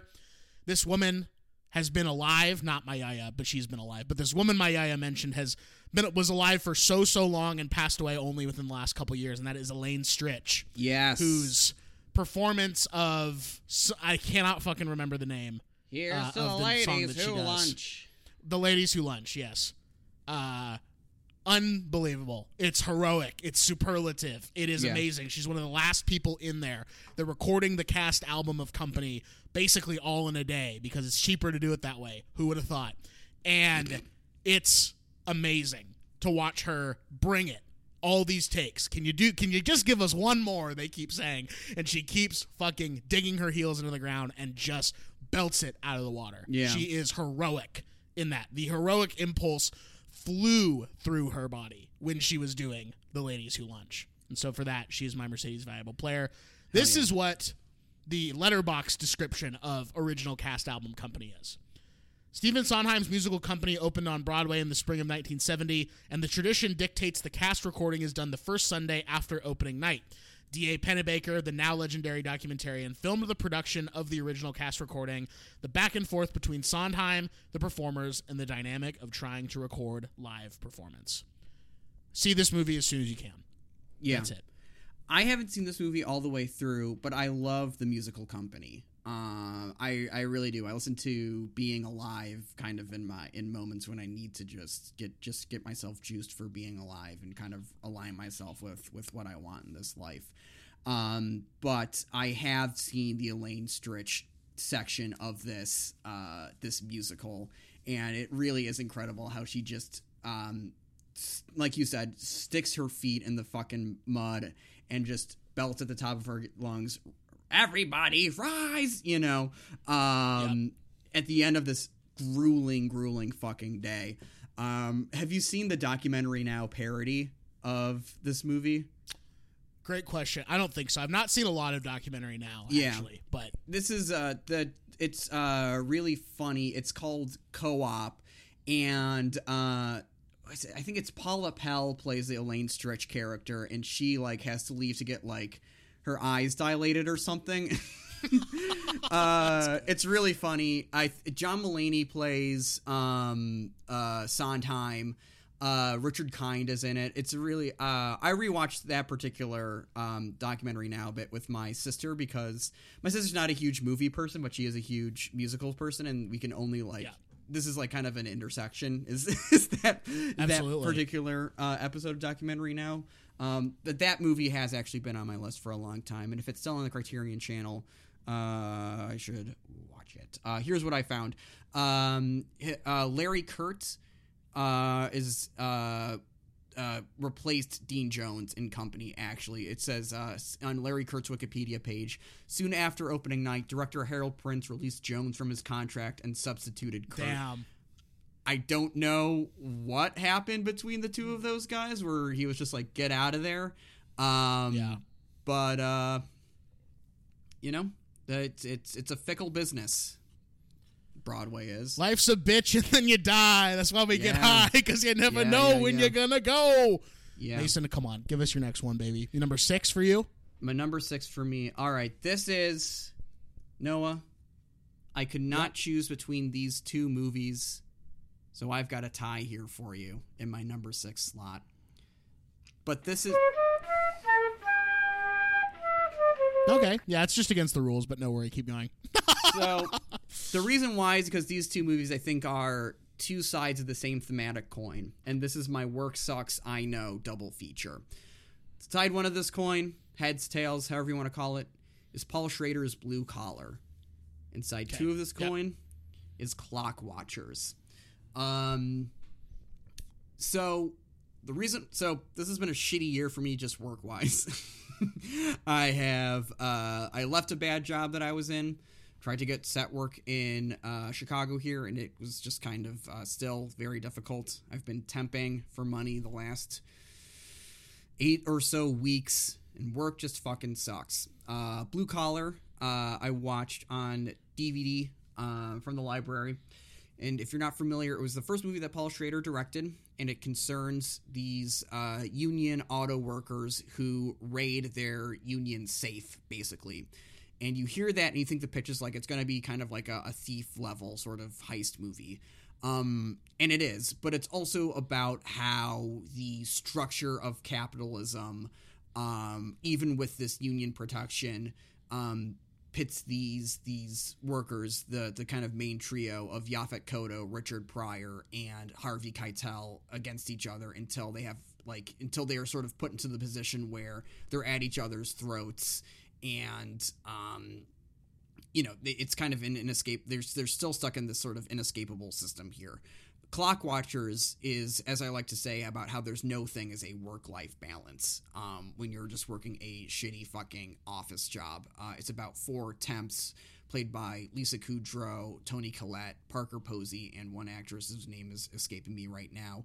But how they um, the, how the fact that they're temps at this like kind of anonymous 90s cubicle farm kind of place um, just kind of fucks with their their friendship their relationship just makes t- like kind of devolves them of their humanity and and how they're just like kind of put into these desperate straits. It's very funny. I think there's a great that movie has a great personality. Um, but they're it's kind of like i said the stubble the stubble side of work sucks i know. I'm gonna give mercedes valuable players um, to these two movies separate ones. Uh, mercedes valuable player for blue collar is Yaphet Kotto. Um, he is the uh, most reasonable person kind of in that movie, the most like sort of self assured, the one that has kind of the least to lose, and of course loses the most um, by the end of the movie. And in Clockwatchers, I'm giving it to Parker Posey, who has a very um, empathetic performance in this movie as just someone who is so completely lost in her life um, that she doesn't really even know how to stand up for herself. Uh, really, both of them are worth checking out. Try um, there. You're getting a little bit different kind of energies and vibes from them, but if you're sick of your fucking Yeah, job and no need a way fucking out, kidding. No fucking kidding. Getting You're- separate you vibes from Paul Schrader and Jill Sprecher. Yeah, Yeah. yeah, I would Yeah. say so. but there's a kind um but there's a a like uh uh a an honesty about just like how working life fucking sucks and that is um that's why they have a spot on my list here Um, I have not seen Clockwatchers, but it is on my list. I've seen glowing reviews from p- folks on that one. I have seen Blue Collar, but I watched it uh, in August of 2018, the summer before my senior year of college. So I think I would the have summer a much before different. Mason in the P in in the was the- BM was- era in the BM era the before Mason the bowel movement era whatever you want to call it That August 11th of 2018, that is officially, I think, a year before we recorded the first episode of It's on the List. So truly yo in the before Mason era, if we're being real, if we're being fucking real here, and we're being real here. yeah Um, I would like to give Blue Collar a rewatch for a lot of different reasons because I think I would get something out of it now that I wasn't able to get out of it then when I was in school versus a working adult now. Um, but Schrader's the man. Love him. Um, and I would like to give this one a rewatch. I actually didn't realize it was his first movie. Actually, to be honest with you, that is kind of crazy. Is I mean, his first- it's his first directorial. Movie. yes yes yes the first Yeah. movie he directed his first. So, love those picks, Chef. You did break the rules, so you are fired. no Sorry. You're fired, you piece of shit. And ironic, it's on the working one too. So Yeah. kind of weird how that works out. But you actually are fired, and I'm actually mad at you. So we're going to move on now to my number to my number six. uh-huh Uh, watched this on July 30th. This is a 2020 release. I guess it's a dramedy, even though that word sucks. Uh, I'll call it a drama. I'm gonna call it a drama. That's what I'll call it. Directed by Cooper Raiff. You ever heard that name before? Mm, no Well, you got to see this movie, Wait. my man. This is I think I know what Shithouse. This movie might be. Oh, Shithouse. Oh, uh, friend of the pod when they came to visit me in Chicago, uh, Kel Kripe, uh, really uh vouched for this movie. I've been dying to see it. Actually, this does sound like a big time Mason movie. It's fucking great, dude. It is so good for a lot of reasons, but on a personal level, had a really tough first year of college. I did not like my school. I did not like Southern California. I didn't really didn't like living in a dorm with two people that I just didn't know and didn't have any privacy. Uh, didn't really love the friend group that I was sort of mainly hanging out with to begin school, especially in that first semester of college. Yeah. I was really having a hard time. Um, and this movie, more than any other movie I've seen, attempts to and captures that feeling. The feeling of being away from home in a major way for the first time and really having to be an adult and really having to have adult conversations and have adult relationships and make hard choices. There's a couple scenes where the Cooper because Cooper Raiff wrote, directed, and starred in this film. By the way, Oh, which shit, is crazy. okay. And he is my age, more or less, maybe even younger than me. Uh, he was at Occidental College and he stole camera equipment from the film, you know, center or whatever their whatever their film room closet is. Made hmm. this movie a short version of this film, tweeted it out to I think Jay or Mark Duplass, one of the Duplass brothers, and then they like helped him make the feature version of this movie because they saw like the spark that was there and they were so right to because this movie is phenomenal there's scenes in this where the cooper Raiff character is calling his mom two in particular that i've had those exact same conversations teary-eyed in the stairwell of my dorm building calling my mom basically saying more or less the same things. Uh, this movie hits home in a crazy way. It is so well observed. Um, and Dylan Gelula is great in this movie, uh, who plays sort of it's it's more or less a two hander, but more so obviously focusing on the Cooper Raiff character since he's sort of our eyes and ears of the film. But Dylan Gelula is great in it too. She's got a great little arc herself.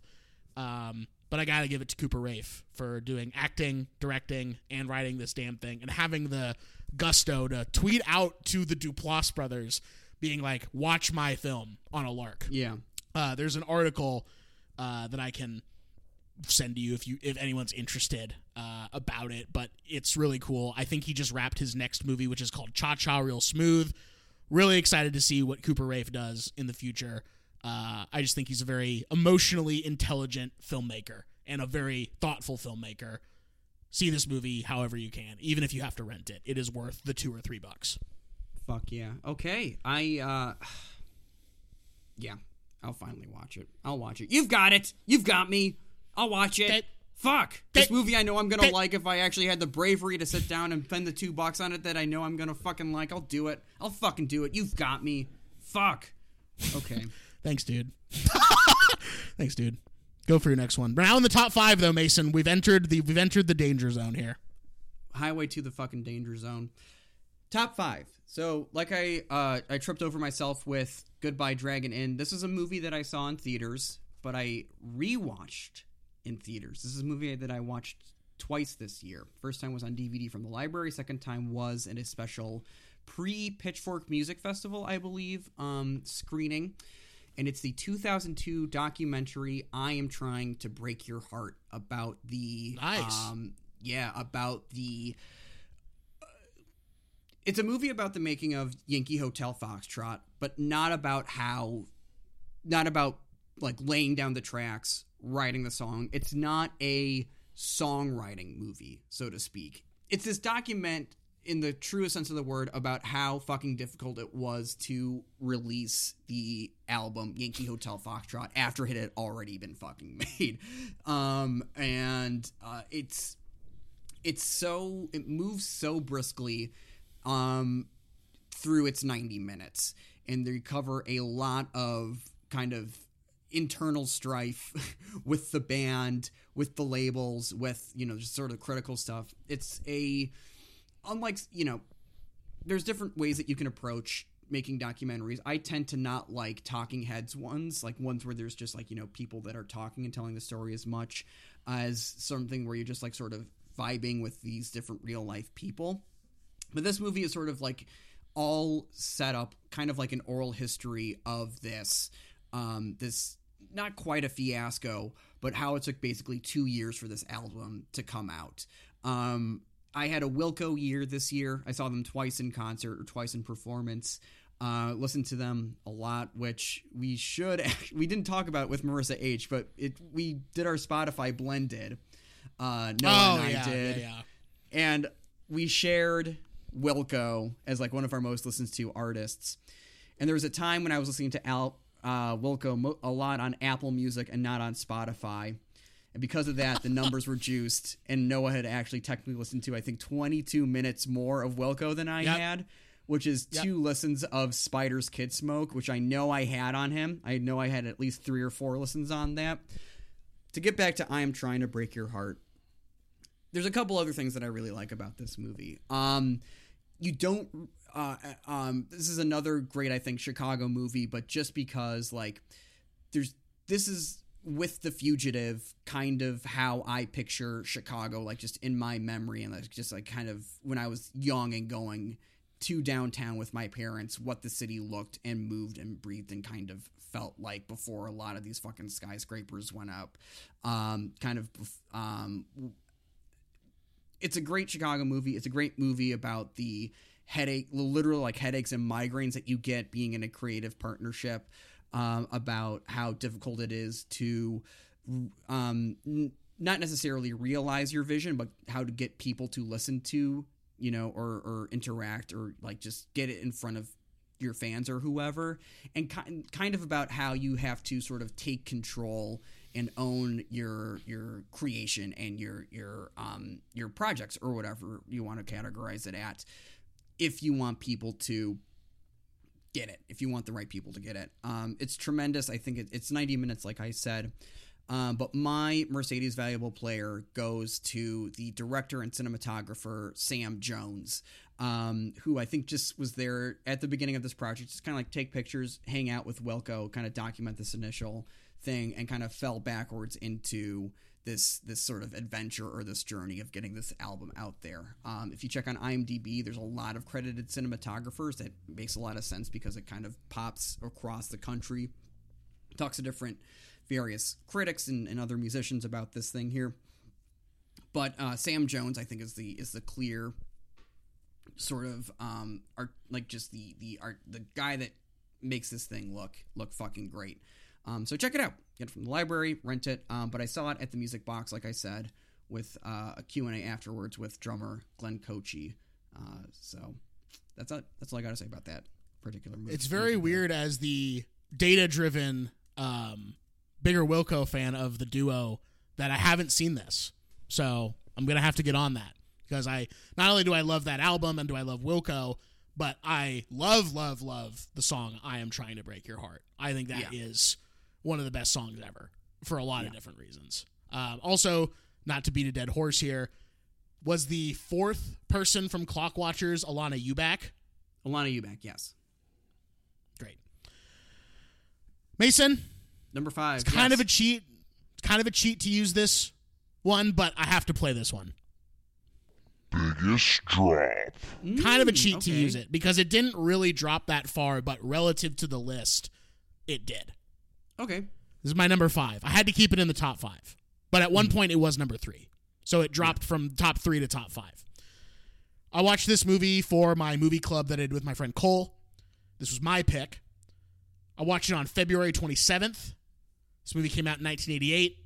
It is a drama. It is directed by Oliver Leica Stone. This movie is Talk Radio, starring Very Eric. Bogosian. Hell yeah. Uh, I had I had heard about this movie in the pre or not the, I guess the pre-pandemic days, but the Gems hype days because Bogosian Yeah. was in Gems and they were talking about how much they love Bogosian and how much they love Sex, Drugs, and Rock and Roll as one man show and how much they love his performance in this and they had to cast him in the movie. But I didn't really take much note of it at that time. But my friend and film Twitter celebrity, Mr. Robert Franco, uh, watched this movie and was like, "This is a new favorite of mine." And sometimes I'm like, "Well, I don't want to watch it because I don't want that hype sort of in my head when someone's like, "Holy shit!" You know, I just want to kind of watch it as truthfully as I can for myself. But then other people started to watch it too, and they were like, "This movie fucking slaps. This movie's fucking great. It's one of Stone's best." And I was like, "I gotta watch this movie." You know, I'm I'm I'm really itching to see it, and it is fucking electric, dude. Uh, this movie is so simple in its execution. It is mostly Eric Bogosian in a radio booth. John C. McGinley's in this movie as well. Shout out to John C. McGinley. Uh, Dr. Cox himself, the I'm No Cox? Superman himself. Mm-hmm. but Bogosian in a radio booth talking to people like a radio host would, a stand-in for Stern or a stand-in for a mad do- a Mancow or something. You know, one of those really controversial shock jock type figures. And the Bogosian character in this movie is so fascinating. You do get to see some like flashback stuff to like who he was before he who who he was before he donned the mic and put on those headphones. Uh, and it's about a man. What did I write? What did I say here? It is about a man who wants to rectify his wrongs or at least wants you to believe he's trying to rectify his wrongs. He's Oh, a okay. very, very challenging character to watch in this movie. But he is so fascinating. The editing and the cinematography, the lighting is so electric. I could not take my eyes off of this film when Mm-hmm. it was on the screen. I think it's based on uh either some writings that Bogosian had done because he's one of the credited co-writers of the film. Didn't he do it as a play? Um, do I have that right? I think maybe he did. I'm not 100% sure, but that's probably true because he is a theater guy first and foremost. Um, but he is my MVP of like my Mercedes valuable player of this. Easy, easy, easy, easy. Such a good fucking movie, dude. I don't really even want to say much more. I can't really even say much more other than if you like movies with challenging protagonists, very complicated protagonists, look no further than Talk Radio. Uh, amazing. Are you much of a Yeah. Stone, Oliver Stone head at all? I've seen. I am mostly familiar. I have not seen this one. I've seen Wall Street, and I've seen his three president movies. Nixon, so JFK, and, W. Oh, right. I forgot about W. But yes, you're right. Yeah, most people forgot about W. It's a pretty. Uh, Brolin's good in it. There's some good performances, but it's just kind of you you kind of leave that movie. Go- well, you kind of leave that movie going like no shit, you know. Where at least like JFK is a crazy fucking movie, and it's really entertaining to watch. And Nixon, um, has this like the tremendous Anthony Hopkins performance, and it's like so um, grand uh, and uh, uh, sad and kind of epic in its own way. And then you watch W when it and it came out like kind of late Bush era, and you're just like the the uh, the the. The, the conclusion that movie comes to is basically oh this guy had daddy issues and you're like yeah no shit um Uh, it's better than Vice, though. I'll say. Um, but I've been dying to see talk radio. I've been dying to see talk radio. I um, it's been on my lists for I think since I was in high school. Here's my question: I know that there is a kind of a point of contention in this movie where they they leave the studio for a scene. How do you feel about that in the in like the kind of the grand the scheme of that movie? Do you think it like makes sense? Do you kind of wish that they stay just kind of in that one location the whole time, or do you think that it's like a necessary? I think they the utilize. I think they utilize. I mean, in in a show, in a like live performance, I understand why it maybe does all take place in the studio.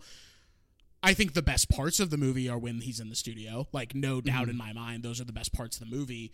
But I don't think it detracts from the film ultimately to leave the studio. I think they use the fact that it is filmmaking and not live performance to their advantage to do certain things. Some of the flashbacks don't work amazing for me, Mm-hmm. but it doesn't really matter. It's one of those where it's like everything that I do have a little bit of an issue with in the movie doesn't matter. Like it's so electric to watch the parts that work work, and I wanted to rewatch it immediately when it was over. I was like, Yeah. this is dynamic. This is exciting. This is the power of just good writing and good performing. It's just a fucking. He slices it up on screen for almost two hours, maybe even more than two hours. That's my number five, talk radio. Wah, wah, wah, wah. wah, wah, wah, wah, wah. Wah, wah, wah, wah, wah. I remember when this podcast was starting. Uh, Mason, hit us with your number four. Okay, so this is my last. I've heard this movie's been great for years. Have not watched it for my own hangups for a lot of the reasons that you just mentioned with talk radio. When people say that certain movies are their favorite or their best or they just like kind of blow it out of proportions, you can kind of get yourself in the position where you're like, well, I don't want to watch this because it's it, it can't possibly be that good. Um, and this is a movie that kind of followed me along with that reputation for mm, close to a decade. Um, maybe a little over a decade. And an opportunity presented itself to see this movie in theaters. And I was like, you know, if I am going to see this movie essentially for the first time, not just absorbing the, the plot points and these moments by osmosis, but if I'm going to experience this for this first time, I'll put money down. I'll go to the theater at midnight to watch this on a chilly October evening. And I went in. I said one ticket. I went to the Logan Theater at like 11 o'clock, and I said one ticket for John Carpenter's The Thing, please. And I sat down. This movie's really fucking good. That's just kind of what it comes down to. Just really one of the best, scariest, freakiest movies ever made. The practical effects, just just seeing the how the monster moves around, how they kind of play with the body, just the the really authentic jump scares. Um, and also like it kind of reminds me of like when I watched Todd. Speaking of Todd Haynes from earlier, Todd Haynes' movie "Safe" at the beginning of pandemic last year, about how that's just a movie that kind of got better with age as we've become like even more Right. and more sick and paranoid. The Thing is a movie about how you can't trust the person next to you because they could be like harboring an evil alien in them, um, or not even just like uh, a person, like it could be in a dog and kind of also like Clinton his struggle with dirt. This is a movie that's like main theme is just this like kind of breakdown in trust and communication um when you're in this uh this just like weird kind of remote environment. Um it's it's so kind of archetypal it's it it's it's a movie that like it in its basis arch in its base archetype characters and in its presentation it's just like so fucking basic that you're like you're watching it like why aren't all movies just like this at this level of craft?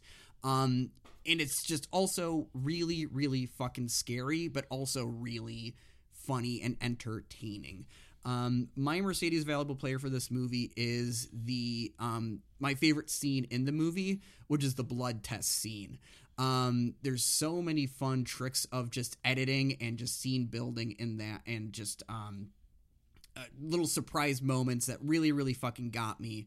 Um, that I just kind of fell in love with it. This might be the biggest climber in this in in my list here because I maybe had underrated it because like well of course everyone knows the thing is really fucking good but when it came down to like what I felt in my heart like yeah this movie is really fucking good it deserves to be in at least my my top five favorite movies that I watched for the first time this year, and it really made me excited to. Uh, you know, we've had kind of a mild December in Chicago, but I think that we're going to like it has been the last couple of years. Come January, February, it's really going to be like snowed in and and lockdown, and I can't wait for the um, conditions to be right to revisit uh, this movie.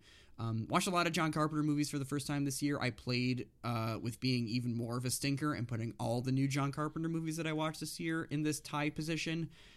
But the thing is, I think the one that I can see myself returning to most frequently, and just the fact that I can finally say definitively, I have seen this movie top to bottom. I've experienced the thing, and I had a really good time watching it for the first time. It's got to be the only one that makes it on my list. So, John Carpenter's The Thing. If you haven't seen it yet, if you haven't seen it yet, what the fuck are you doing? Thank you, chef. I saw that movie in beginning of 2018 and I did not like it very much. I thought it was overrated. But I had a very particular thing going on in that You had a thing beginning of 2018. Did you have an alien I had a thing going on, an even bigger thing than the thing where I was getting ready to shoot a short film. So I Ah. was very preoccupied with that and not John Carpenter's The Thing. So I am willing to give the thing another chance. I have to see it in theaters though. I'm not going to rewatch it at my house. I got to see that one on the Yeah. big screen. Because I think I would like it a lot more. You think? My impression of that movie Shut oh, hold on. you just shut up for a sec. I'm farting ass. That's you. You're just being a you're farting ass right now. Mm-hmm. Um, I don't know. There's I don't know. That was one for me for a while where I was like, I don't get it. To be honest with you, I just didn't get it. I was like, I don't get why people like this so much. But I was very preoccupied at the time that I watched it, um, and I'd like to give it another shot. I think my favorite Carpenter is probably maybe They Live, off the top of my head. Did you see that for the first time this year? I haven't seen that seen that movie before? for the first time yet. No, that's another movie that I've Oh, you haven't? seeing for years. Yeah, Nice, dude. It's all it is awesome to lie about seeing a movie. Yeah. The three Carpenters that I saw for the first time this year were The Thing, In the Mouth of Madness, and Christine. Um, and I really liked Christine when I was watching it. Um, and I am eager to revisit it. There's a couple really great sequences in it. Um, but uh, it's just the thing is just so fucking good. That's it. It just like kind of sits so comfortably in my in my heart and my head. Like this movie fucking rips. That's it. What's your number four? Oh yeah, I I don't I'm not there with Carpenter fully to be honest with you, but I respect everyone who likes his shit. I'm not crazy about Halloween like other people are. They Live I think is really fun. You know, I think when he maybe Yeah. gets a little more fun with it, I'm having a better time. I really do not like Escape from New York. I think Escape from New York has not aged well. Um, not a huge fan of that one. So I don't know. I'm kind of being a stinker about it, but like I said, Hey, would like to give it another watch. But that's that's where I'm at with the thing right now. I know that's a very beloved You can be a little film for a filthy stinker. Okay, thanks. My and my number four. Watched on January 9th, 2020. Excuse me. That's my sister's 2021. birthday. You watched this for my sister's birthday. Shout out to Kellen. Shout out to Kellen's B Day on that one. Shut up. And Mason, this movie came out in 2020. It did not say online specifically when it came out. Mhm. I was scrolling through Amazon Prime, just like, what should I watch today? You know, what should I what should I check out? Mhm. And I am proud to say, Mason, I kind of discovered this movie a little bit. I had no one had seen this movie on Letterboxd until I watched it, and then six other people that I directly follow and follow me watched this movie because I because I watched it and put it on their radar like, oh, I want to check that out, and that's not a brag. That's just that's what happened. But that's You know? no, that's you doing. That's like you following the the, the through line here. Like that's honest. Exactly, exactly. And this movie Mhm. is so. I can't believe it's not more popular. It is a Okay. Zevon of a film. And Mason, you've seen this movie actually. Any thoughts about what it could be? Is this pretend that you love me? This is not pretend that you love me. Okay. From This is a documentary, and this is, Garrett Jasper Bradley's Mall. time? Oh, Jasper Mall. Oh, fuck. Yes, you did put this on my radar. I did watch Yes. this because of you. Yes, bro. Yes, bro. This movie Yeah. is. I was just like I said, I was scrolling on a whim. Amazon Prime. It looked interesting. I love Americana, looking at America type shit. You know, in art. It's one of my favorite little subgenres of art. Uh, Yeah. And it was just, I was like, oh, this might be interesting on a sociological level. But then I watched it and I was like, this is like an amazing character piece about just people trying to get by and the passage of time and Yeah. oft forgotten people. And it's so heartbreaking and Yeah. so funny all at the same time. It's got American movie energy if American movie was a little bit like more of like a slower, like in-depth look at something as opposed to like following Mark Borchardt around. You know, like it's got that energy a little bit. It's like if Mark Borchardt was a character in like a a portrait of a like kind of fading American town, small town. You know, like if he was just a guy that kind of came in instead of and he wasn't the center of the movie. Just like the the you know this this the the Jasper Mall is a character in the film basically. Um but the main character is that like the the kind of the keeper of of the Jasper Yeah, he's Mall. so I forget what his name is. Oh my god, he is just this guy that's like dedicated his whole life to maintaining this place and like he just really believes in in the goodness of the Jasper Mall. Um yeah, it's just so heartbreaking, dude. Yeah, I also watched that for I yeah, yeah, yeah. I watched that on your recommendation basically. Yeah, it's it's so good. And I wrote in the in my letterboxd review, I said the mall acts as a transitory place. People come and go, passing through while others root themselves there. People want to stay and people want to go. Jasper becomes a sort of purgatory, but not in an evil sense. It's just a place where time hasn't moved forward. It's only stood still. And yeah. it's crazy. It's crazy to watch this movie and be like, I can't believe in the 2020s that a place like this still exists. It feels such a relic of time gone by and how much it means to people, how much a place can mean to people, how it can mean mm-hmm. different things to different people of different ages. You have mm-hmm. that young teenage interracial couple who are talking like a little bit later on in the movie. And I was like, I can't. I was like, I can't believe that this is still an issue to certain people Yeah. in fucking Alabama, but it sure as fuck is in certain parts of this country still a huge fucking issue for people and them talking about their experience. And when I was on my road trip, uh, I had maybe planned to do two days in Alabama, and that second day would have been leave Montgomery, drive up to this grotto that's in a place that I think it's called I can't even remember the name of it. was like Cunningham or Casper or something like that, like Alabama, like a little further north. I was gonna go there. I was gonna go to Jasper Mall, and I was gonna go to Tuscaloosa, where the University of Alabama is, just to sort of see what that world is like. And it was mm-hmm. because of this movie that it got me interested in that world and that sort of decaying, dying thing that still means so much to certain people, but just because of economics and because of time it can't survive. You know Yeah. that Jasper Mall's not going to make it. It seemed like it made it when I was down there. It had pushed through into 2021 when I was down there earlier this year. I didn't end up doing that part of the trip because Montgomery just sucked so bad that I just wanted to leave Alabama as soon as possible.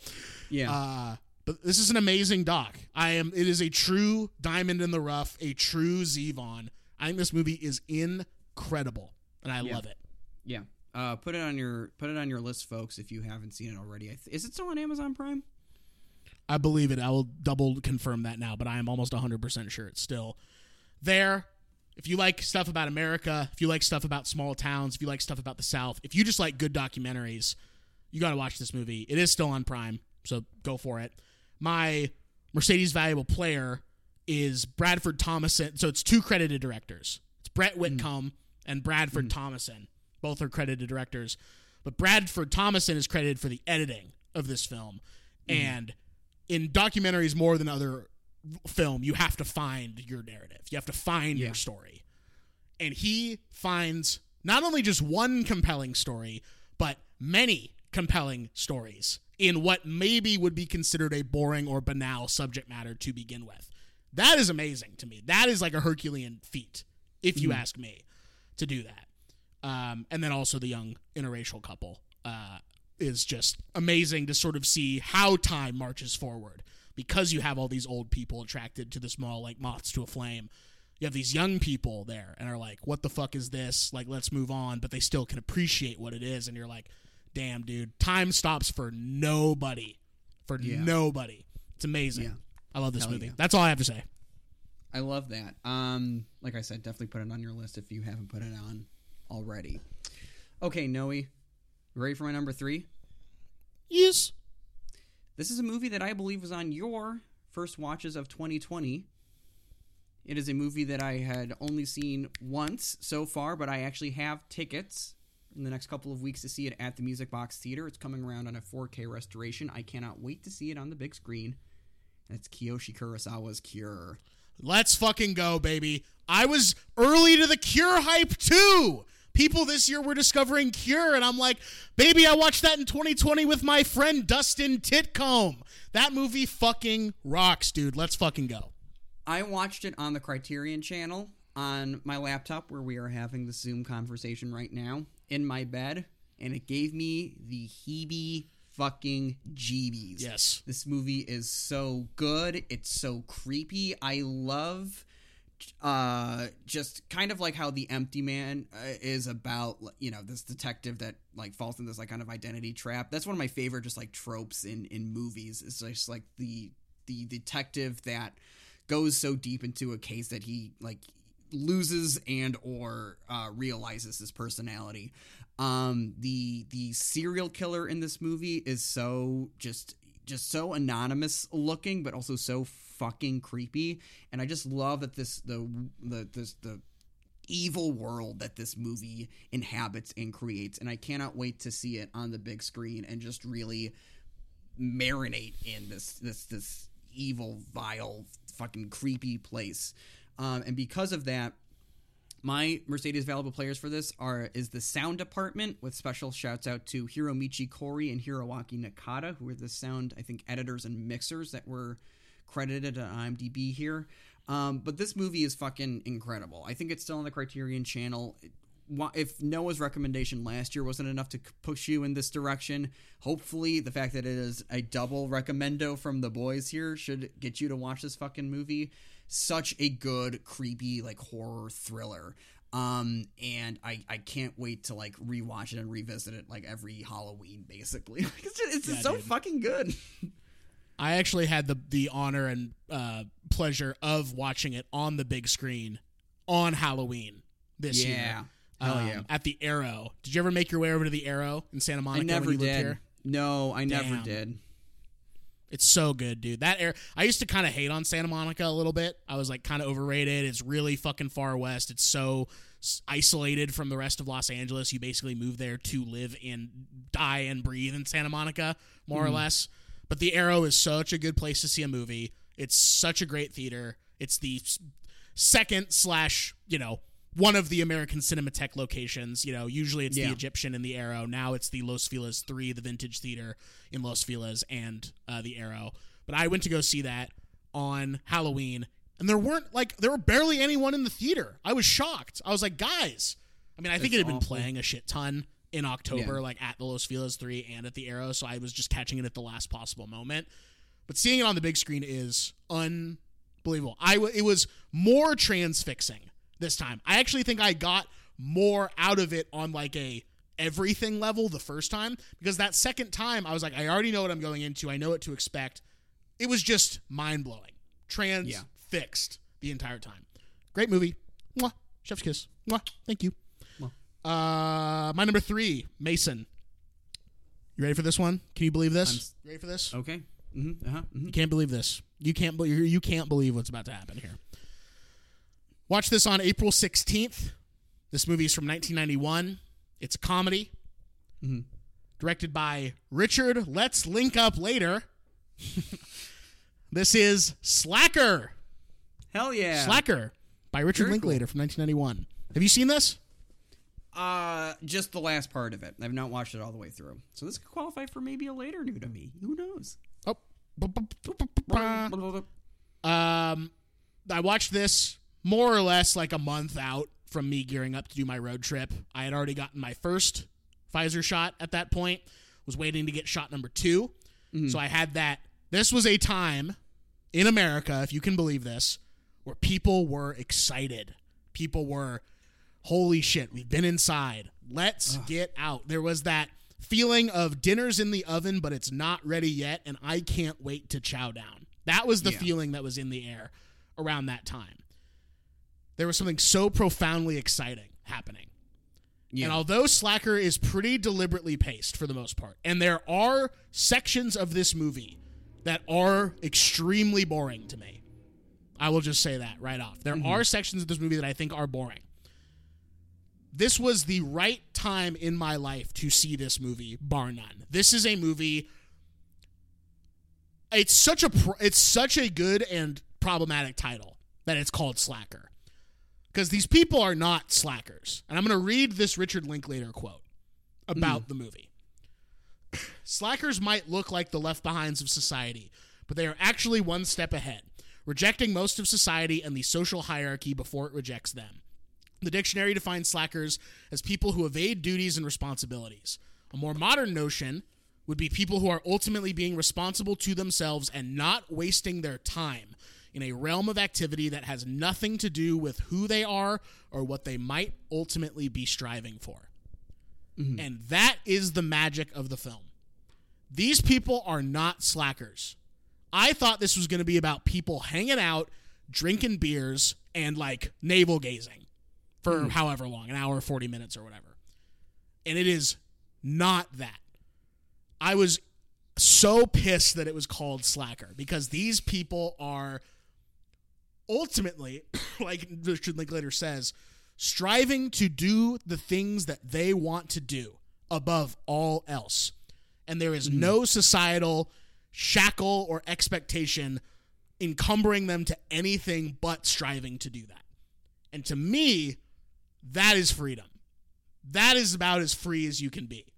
Mm-hmm. And that resonated so hard. I was about to go on the road. I was about to get my second shot in like a week and a half from when I watched it. Perfect time for me to watch this movie. The essence of this film resonated so hard with me and continues to resonate hard with me as I'm back in LA and have to have to put on those shackles, baby, Yeah. and just do things that you have to do because that's the economic system that we are under. Um, but it has so many simple pleasures in this movie. Walking around with your friends, going to a pizza place and being there longer than you thought you would and just spending the day there, going to movies, going to stores, clothing stores, bookstores, record shops. And I was horny for that shit, Mason Yeah. in April of 2021, as was everybody else. This movie might not hit the exact same way it did for everybody else that it did for me, but it absolutely came in at the right time, and I'm so thankful that I saw this movie when I did. That quote by Linklater is one of my Mercedes valuable players, probably the biggest Mercedes valuable player, just sort of the essence of what this movie ultimately is. And it's got a great fucking opening shot. I just love the opening shot of this movie, so that gets a Mercedes valuable player as well. But it's mostly that quote. So yeah, that's it. That's all I gotta say about Slacker. rock and roll. I uh, have been putting that movie off since college to watch it. You know, hearing about how just special it is. It's, it's that's another movie that just it's its reputation just gets so inflated in my head that I'm like, how what am I going to get out of this when I sit down and watch it? Like I like that's my like anxiety around actually watching it.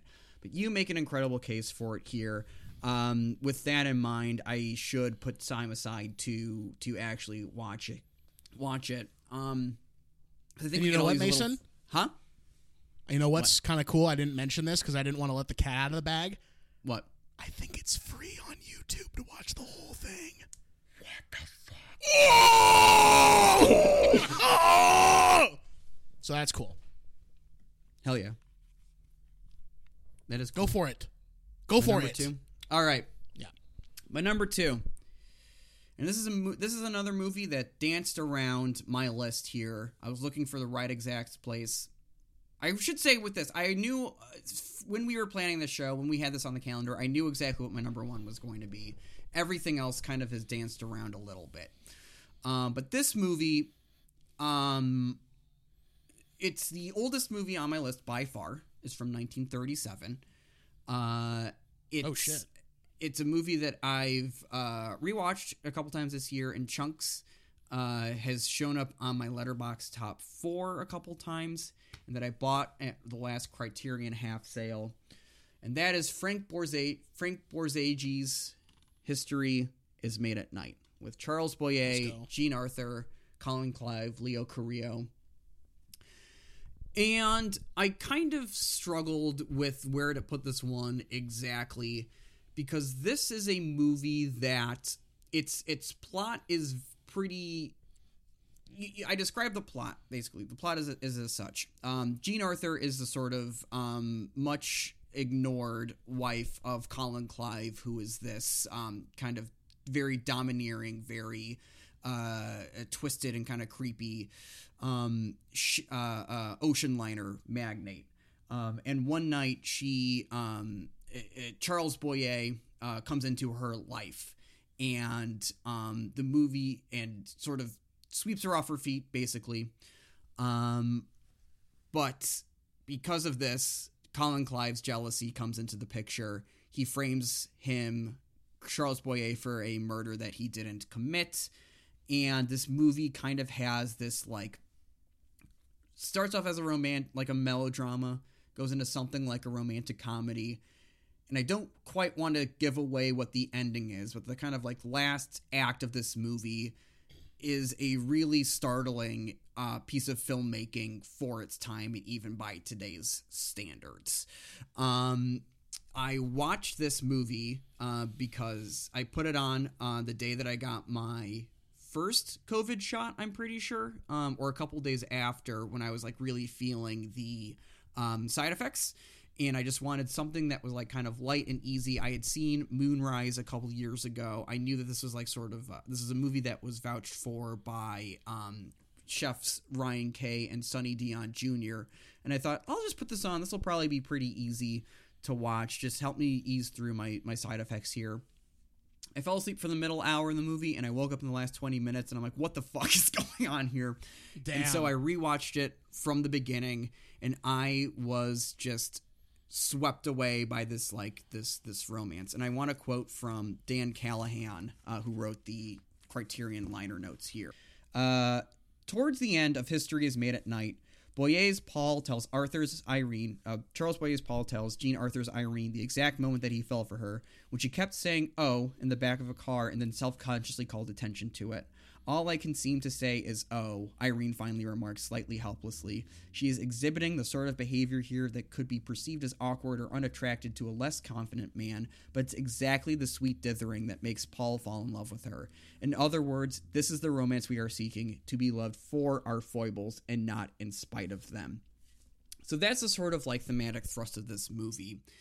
The trials that these people go through to either keep them apart just kind of serves to um enforce this idea of like romantic love conquering everything that um Frank Borzage is really um fixated on. It's like kind of his a thing that he is, as I understand it, very um, um, interested in, in exploring. Another thing that I read learned about this movie: this movie was made with only 52 pages of its script, and they kind of figured it out as it, as it went along. Oh there. shit. Yeah. Um, it's a really tremendous um, and kind of, I think, risky movie, even by today's standards. Not necessarily in terms of its subject matter, but just in its depiction of um, this this romance and the depth that it will go to. My Mercedes valuable player, uh, and I watched the uh, is the last sort of twenty minutes of this movie, the last sort of sequence of this movie. It's a very, it, it takes a it's one of those things where you're watching it and you're like, I can't believe that this is where this movie is ending, but it also makes 100% sense kind of when you think about what it's going for, that this is how this movie ends, that this is the last trial that these people have to go through um, before like you get the final answer of if they are going to be together or not. I don't want to spoil it, but I last watched the last 20 minutes of this movie right before we started recording and I was as like transfixed and as um, taken and just so fucking uh, uh, scared and nervous watching this this sequence of filmmaking. Um, just on a tiny little YouTube screen. This is also Secret Secret available for free on YouTube. So I would definitely recommend if you don't have a Criterion Channel subscription, just putting on History is made as uh, History is made at night on YouTube and watching it. I love it. I hope you love it too. I hope that it inspires you if you watch it and you want to make movies um, to be like risky with your storytelling like this. It's it's unlike any movie from its time or since then. Fucking watch it. That's all I gotta say. History is made at night. I haven't seen it. I have not seen any of Frank Borzage's films. But when you were describing the sort of roller coaster of the film, the first thing that came to mind is Something Wild by Jonathan Demme and how that movie That is not a bad comparison, actually. I really like that you made that comparison. I think that that's pretty. That would be a good double feature. Got you. Okay, interesting. Because yeah, that movie sort of changes on a dime in a way that is very impressive, you know, and very Yeah. unexpected as well. But it's kind of the only thought I have because I have not seen it, nor do I know truly anything about it other than what the hell you're talking about right now. Yeah. Mason, my number two. Hmm. We're just gonna do it. we're just gonna do it because this is a long one. Uh, watch this movie on May fourth. May the fourth be with you. By the way, um, by the way, just May the fourth be with you. Um, What's that a reference to? 1977. Uh, I don't know. Uh, Just heard it online. Someone really funny Is it something online. from? Is it something from 1977? Yeah. Uh, but this movie that I'm also talking about came out in 1977 as well. So kind of a cool coincidence Mm-hmm. there, actually. Kind of awesome for us. Uh, this is a thriller through and through from 1977. Directed by William It's the Friedkin Weekend Friedkin. I know what you're It's doing. fucking here. sorcerer, baby. Yes, baby. Fucking sorcerer. Let's go. Let's do it. Oh, I watched this. I would again knew that later in the month I was going to be leaving for that trip. And at the time, I thought maybe I will just end up back in LA before and I won't come back to Portland at all. So I was trying to get as many big movies as I could in in my dad's media room because he's got a pretty hmm. nice little setup in his media room. And I was like, it's do or die time for Sorcerer, baby. I'd actually seen the opening sequences of Sorcerer in college and just said, I'm not really in the mood for this right now. Like I gotta I gotta save this. I can tell it's gonna be exciting, but I'm just not in the mood for this right now. But I put this motherfucker on. put this fucker on at night.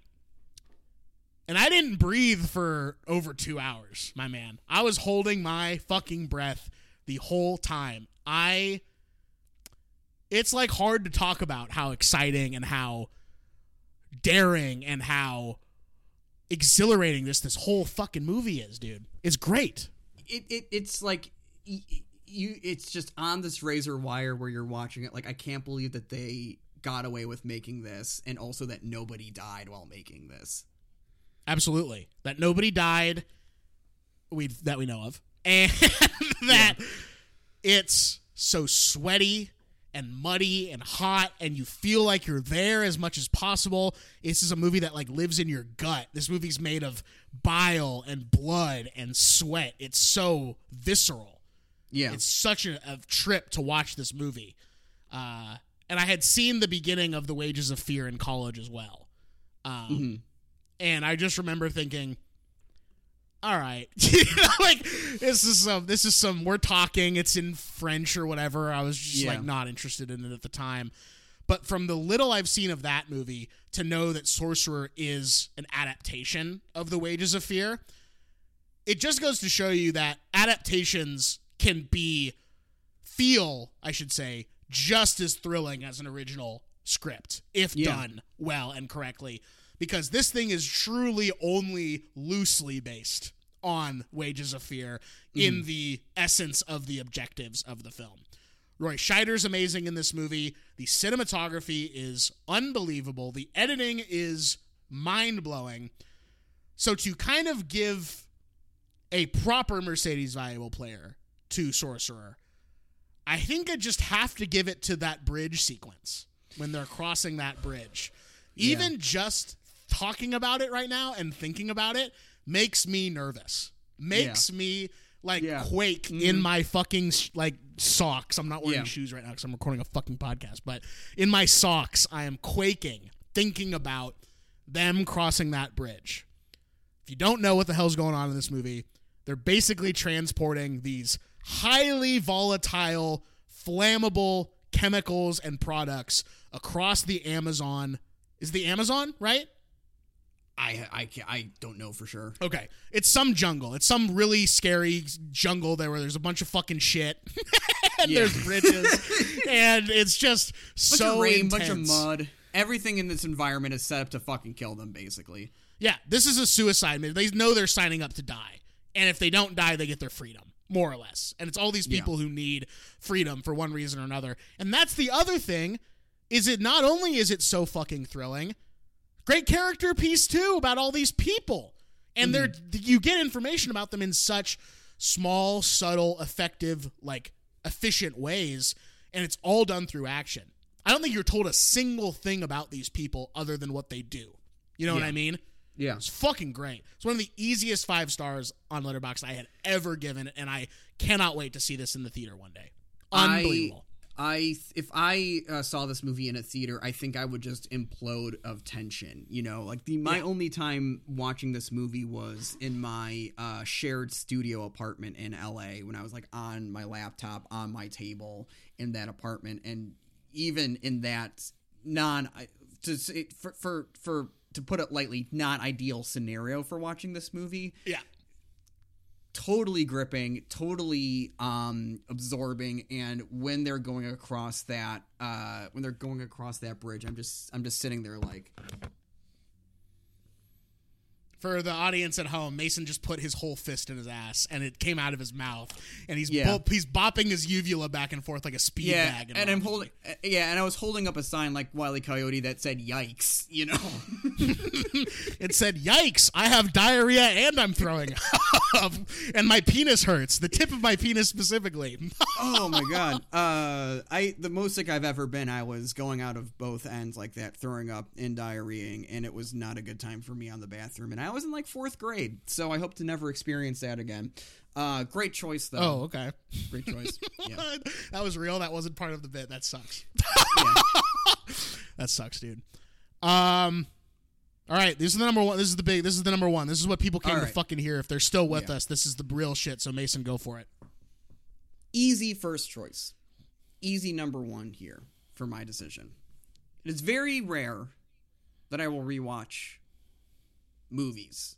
It's very rare that I will rewatch movies in the same year. It is also very rare that I will rewatch movies more than once in a month. This movie that I watched, I watched for the first time on Sunday, April 25th, 2021. I had watched uh, Green Room with roommate Colin, former roommate Colin, and we were looking for something else to kind of fill our evening there. Nice little hour and a half long sort of double bill or three hour double bill. Uh, and we went on Tubi, and we found this movie that I had only known because it was one of Rocky Pajarito's favorite movies. Right, right, right, right. And we watched it, and I was beside myself the entire movie. And I was so grateful that there was ad breaks in this movie on Tubi so that I could just catch my breath and just wait to be just rocked again. Colin goes out of town. I'm sitting at home. I'm kind of bored. I'm like, fuck. It's May 3rd or whatever. May 9th, Sunday, May 9th. I'm just going to put this on again. I Because, one, I want to see like if it's going to hold up a second time. Same situation. Laughing my goddamn ass off. And the last time I watched it was on Sunday, May 23rd. Colin and I showed it to a friend of ours, of his, no friend of mine, whatever, who gives a shit. Watched this movie three times in a month, Spice. Folks, it's Gregg Araki's smiley face. I love this fucking movie. It was the the how clever it is with just its its technique, with its um uh, uh, just its its straightforwardness, its direction. It's just so fucking funny and true about how you always have a bad time when you're high, even though you're liking that, even though you like getting high. It is just, I, I it's it's so fucking funny, so clever, so um surprising, and so layered and.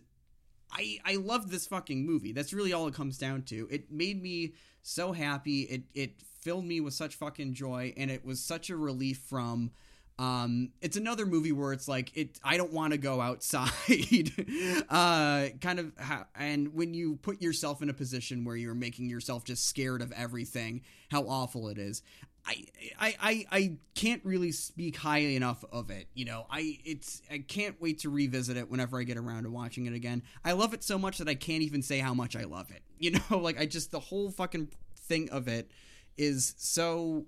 If I could only take one movie that I watched for the first time this year with me to a desert island or something, it would be this because it's going to just transport me and make me laugh and keep me um, entertained uh, for an hour and 20 minutes.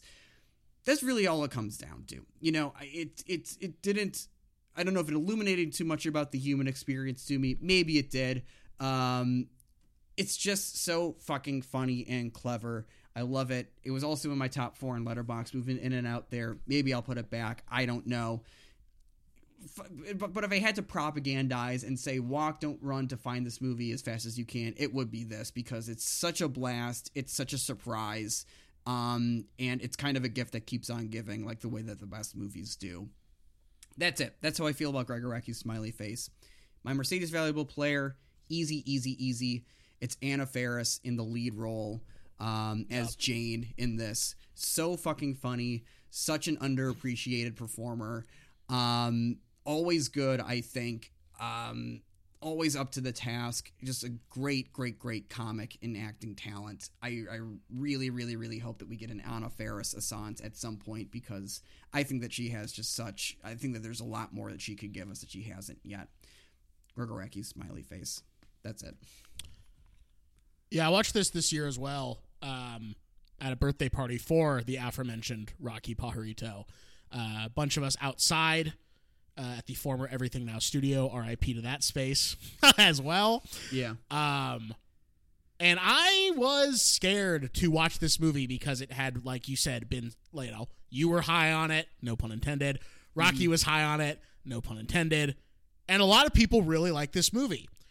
And I thought I was going to hate this movie because I thought it was going to be a dumb piece of shit stoner movie. Is really what I thought it was going to be at the top of my head. So I was nervous getting ready to watch this, especially in a group of mixed company where I know some of the people there, but I don't know everybody there. You know, it was like, how's this going to play? Yeah. I'm very interested just sort of to see how this goes. But basically, from the jump, I was fucking loving this movie. This is a great movie. You're like right, absolutely correct in saying that Anna Faris is on top of the game in this in so many ways. The f- actual filmmaking by Gregg Araki and the principal filmmakers in this is so playful and so astounding that it's almost its own character in a way. You know, it has Yeah. that much personality and life to it. Uh, and it's laugh out loud funny. I was laughing out loud so much watching this movie, and it was great to watch it with a group of people.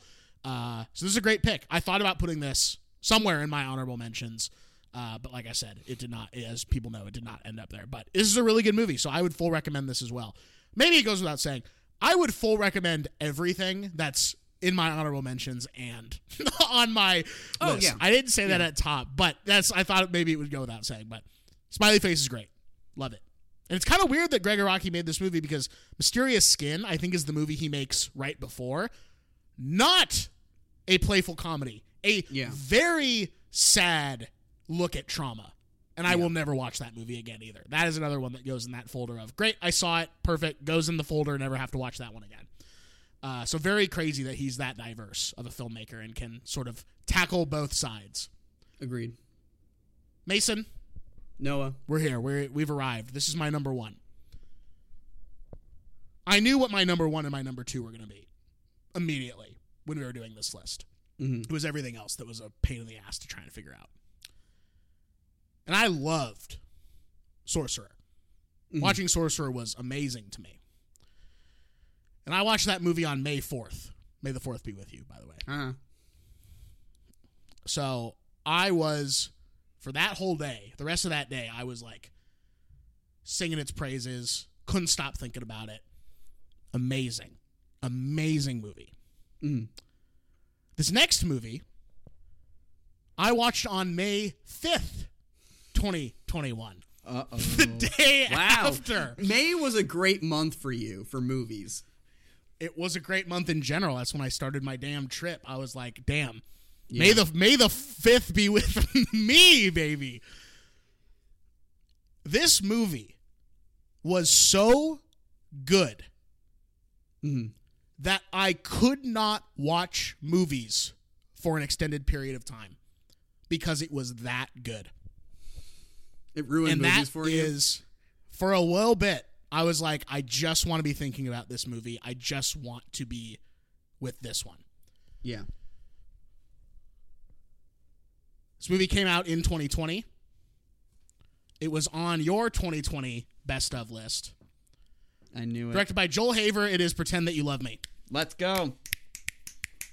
I was too much of a coward to name this as the, the best movie of 2020 when we did our year end wrap up last year, but it is now sitting on top of my 2020 Letterboxd list. Um, fuck, dude. Yeah, like, speak on it.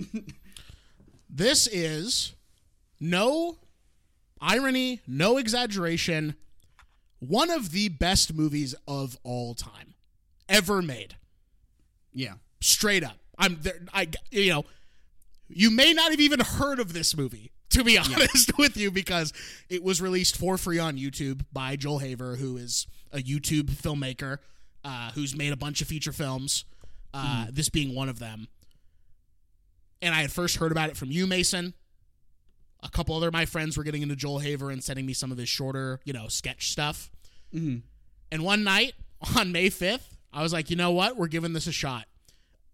Barely knew a lick of information about this movie going in. Just knew that it was hyped. Everyone that I follow on Letterboxd prior to me watching it had given this movie five stars slash a heart. Yeah. Every single person.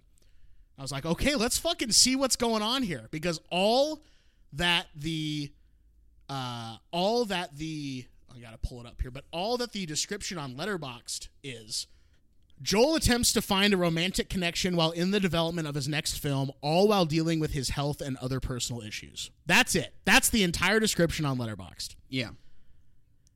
And I don't want to say too much about this movie in terms of what actually happens because it is best if you go in knowing as little as possible. So I'm actually not going to talk about the plot of this film or anything that actually happens in this film. But here's what I will say about it. I don't actually want to say too much. This is exactly what I want from movies. Mm-hmm. All the time. It is deeply vulnerable. It is inventive and reinventive in ways that are refreshing. And at most, this movie probably cost $250 to make. Yeah. It is astonishing. I was a full body high, hands on my head, walking around the basement when this movie was done. I cannot recommend this movie enough. Yeah. It is one, I'm going to say it again. It is one of the greatest movies ever made. Full stop. there are like editing choices in this movie that are better than full directors' filmographies. You know? Absolutely. Absolutely. Yeah. It's like, again, you literally might be like, are they pranking me right now if you've never heard of this movie before? This is not a prank.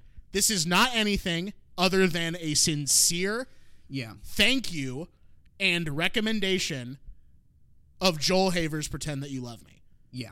There are things happening in this movie that so surprised me that I felt a physiological reaction happening in my body. The way that this movie like blossoms and does not stop revealing itself to you until honestly until like the movie's over.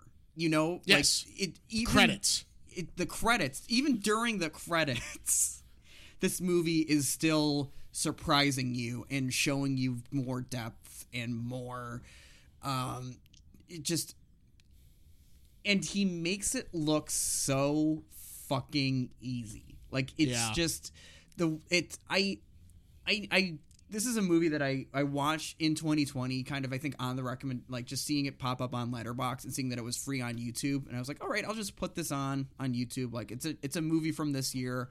I want to be able to say that I watch movies that were released in 2020 and like I said I think that I was like could this movie actually be as good as I remember it? Which is why it wasn't in my top you know my top movie from from 2020 last year. I have since rectified that just on my own personal list here. But hearing you go off about it, it's another movie that I'm like kind of scared to revisit because I'm like, am I going to be disappointed? But I know that I'm just going to watch it and find something new to to revisit here. I, I and the fact that it's just for free on YouTube with 500,000 views. It's like so exciting. It like almost opens up the possibility of like YouTube as a medium for this kind of like filmmaking, um, in a way um, when you know movie theaters being just these kind of uh, places where the Disney movies are going to fight against each other or whatever. I can't like speak enough about like just the generosity of just of spirit and, and filmmaking and talent that this movie movie offers. There's like a like I was with this movie from the beginning, just like trying to figure out its it, it starts off like kind of almost like a puzzle, like you're trying to figure out exactly what you're watching. And by that I mean am I watching a documentary? Am I watching a narrative? And then there's just this break that happens in the middle of the movie that doesn't resolve anything and just makes like just kind of deepens whatever the fucking puzzle of this thing is. I love it so much. I love it so much. I it's it I I love this for you that you that you watch it this year and yeah, it kind of does ruin movies for you for a little fucking bit. Yeah. Um fuck, dude, man. Who's yeah. If you like Charlie Kaufman, if you like Iranian cinema, yeah. like do watch this tonight. Yeah. You will not be disappointed. Absolutely. Mercedes' valuable player is Joel Haver, um, for a lot of reasons, but the three main reasons are he's a one man wrecking crew. He does Yeah. everything. He's in this movie. He wrote this movie. He directed this movie. He edited this movie. Mm-hmm. He put every ounce of him into this movie, Mm-hmm. and he more or less, obviously, he didn't do it entirely by himself. There's other actors in this film, but more or less, he did it. One man wrecking crew style. Shot it, edited it, lit it, acted, wrote it. It's amazing. That's one reason why he's the Mercedes valuable player. And on top of all that, he's a great filmmaker. He makes Yeah. great decisions. He has great instincts. So for his craft, he's a Mercedes valuable player. But the number one reason why he is the Mercedes valuable player of his own film, Pretend That You Love Me, Mhm. is because he is so willing to be vulnerable in his art in a way that is hard to describe without seeing it. So I won't describe it because you have Yeah. to see it to believe it. But it is astounding. It is commendable. Joel, if you ever hear this, respond to my DM about coming on my favorite podcast first and foremost. That's number one. But thank you so much for making this. It is truly a treat. And it is one of the best movies I've ever seen, and it is so inspiring. And that's all I think that needs to be said about it. Yeah, absolutely. Uh, great show. We did it. Almost three hours This- in, we fucking did it. long first episode that you and I have just done in a while, you know, just Yeah. the two of us. And it's longer than any guest episode that we've ever Yeah. done. So for that, thank if you stayed for all almost 3 hours this BS, thanks for listening. Happy holidays. Mason, I'm going to do some plugs now. Let's do some plugs. Let's do it. Let's wrap this sucker up. If you want to send us an email, you can. Everybody wants to, the number two, get on the list at gmail.com. It is in the show description. Send us an email. We might read it on the show if it's good. If it sucks, forget about it. Get out of here. Bitch. You can follow us on Twitter and Instagram. At It's On The List Pod on Twitter. At It's On underscore the list on Instagram. You can follow me on social media if you want, but don't. And you can listen to my favorite podcast, the podcast about people's favorite things, which is currently on indefinite hiatus. However, you can check out the 71 episode back catalog. This week, I will be highlighting Mason's two appearances on the show. Hey! Hey! Episode 13, talking about Jason Molina, 10 of J- Mason's favorite Jason Molina tracks. And episode 70, 70, I think, right? Yeah, episode 70, uh, we talked about podcasts for Yeah. November, just the two of us. Two great eps, two great gents. Go check those out. Uh, I think that's it, other than stay safe. Mason, bring us home. Uh, the Bar and a podcast about the Shield on all your podcast platforms. You can follow me on Twitter, Instagram at Hot Dog Debicki, letterboxd under my name. You can buy a shirt at the link in the description or a sticker. Um, Or a sticker like Chef Noe did. I like, hey, look at that. And you know what? Noah doesn't even drink, and the fact that he has that sticker means an awful lot to me. So There do that, folks. We will end this show finally by saying, as we do every week, tell someone you love them this week, do something that you love this week, and we will see you for our best of 2021 show next week. Thanks, guys. Bye.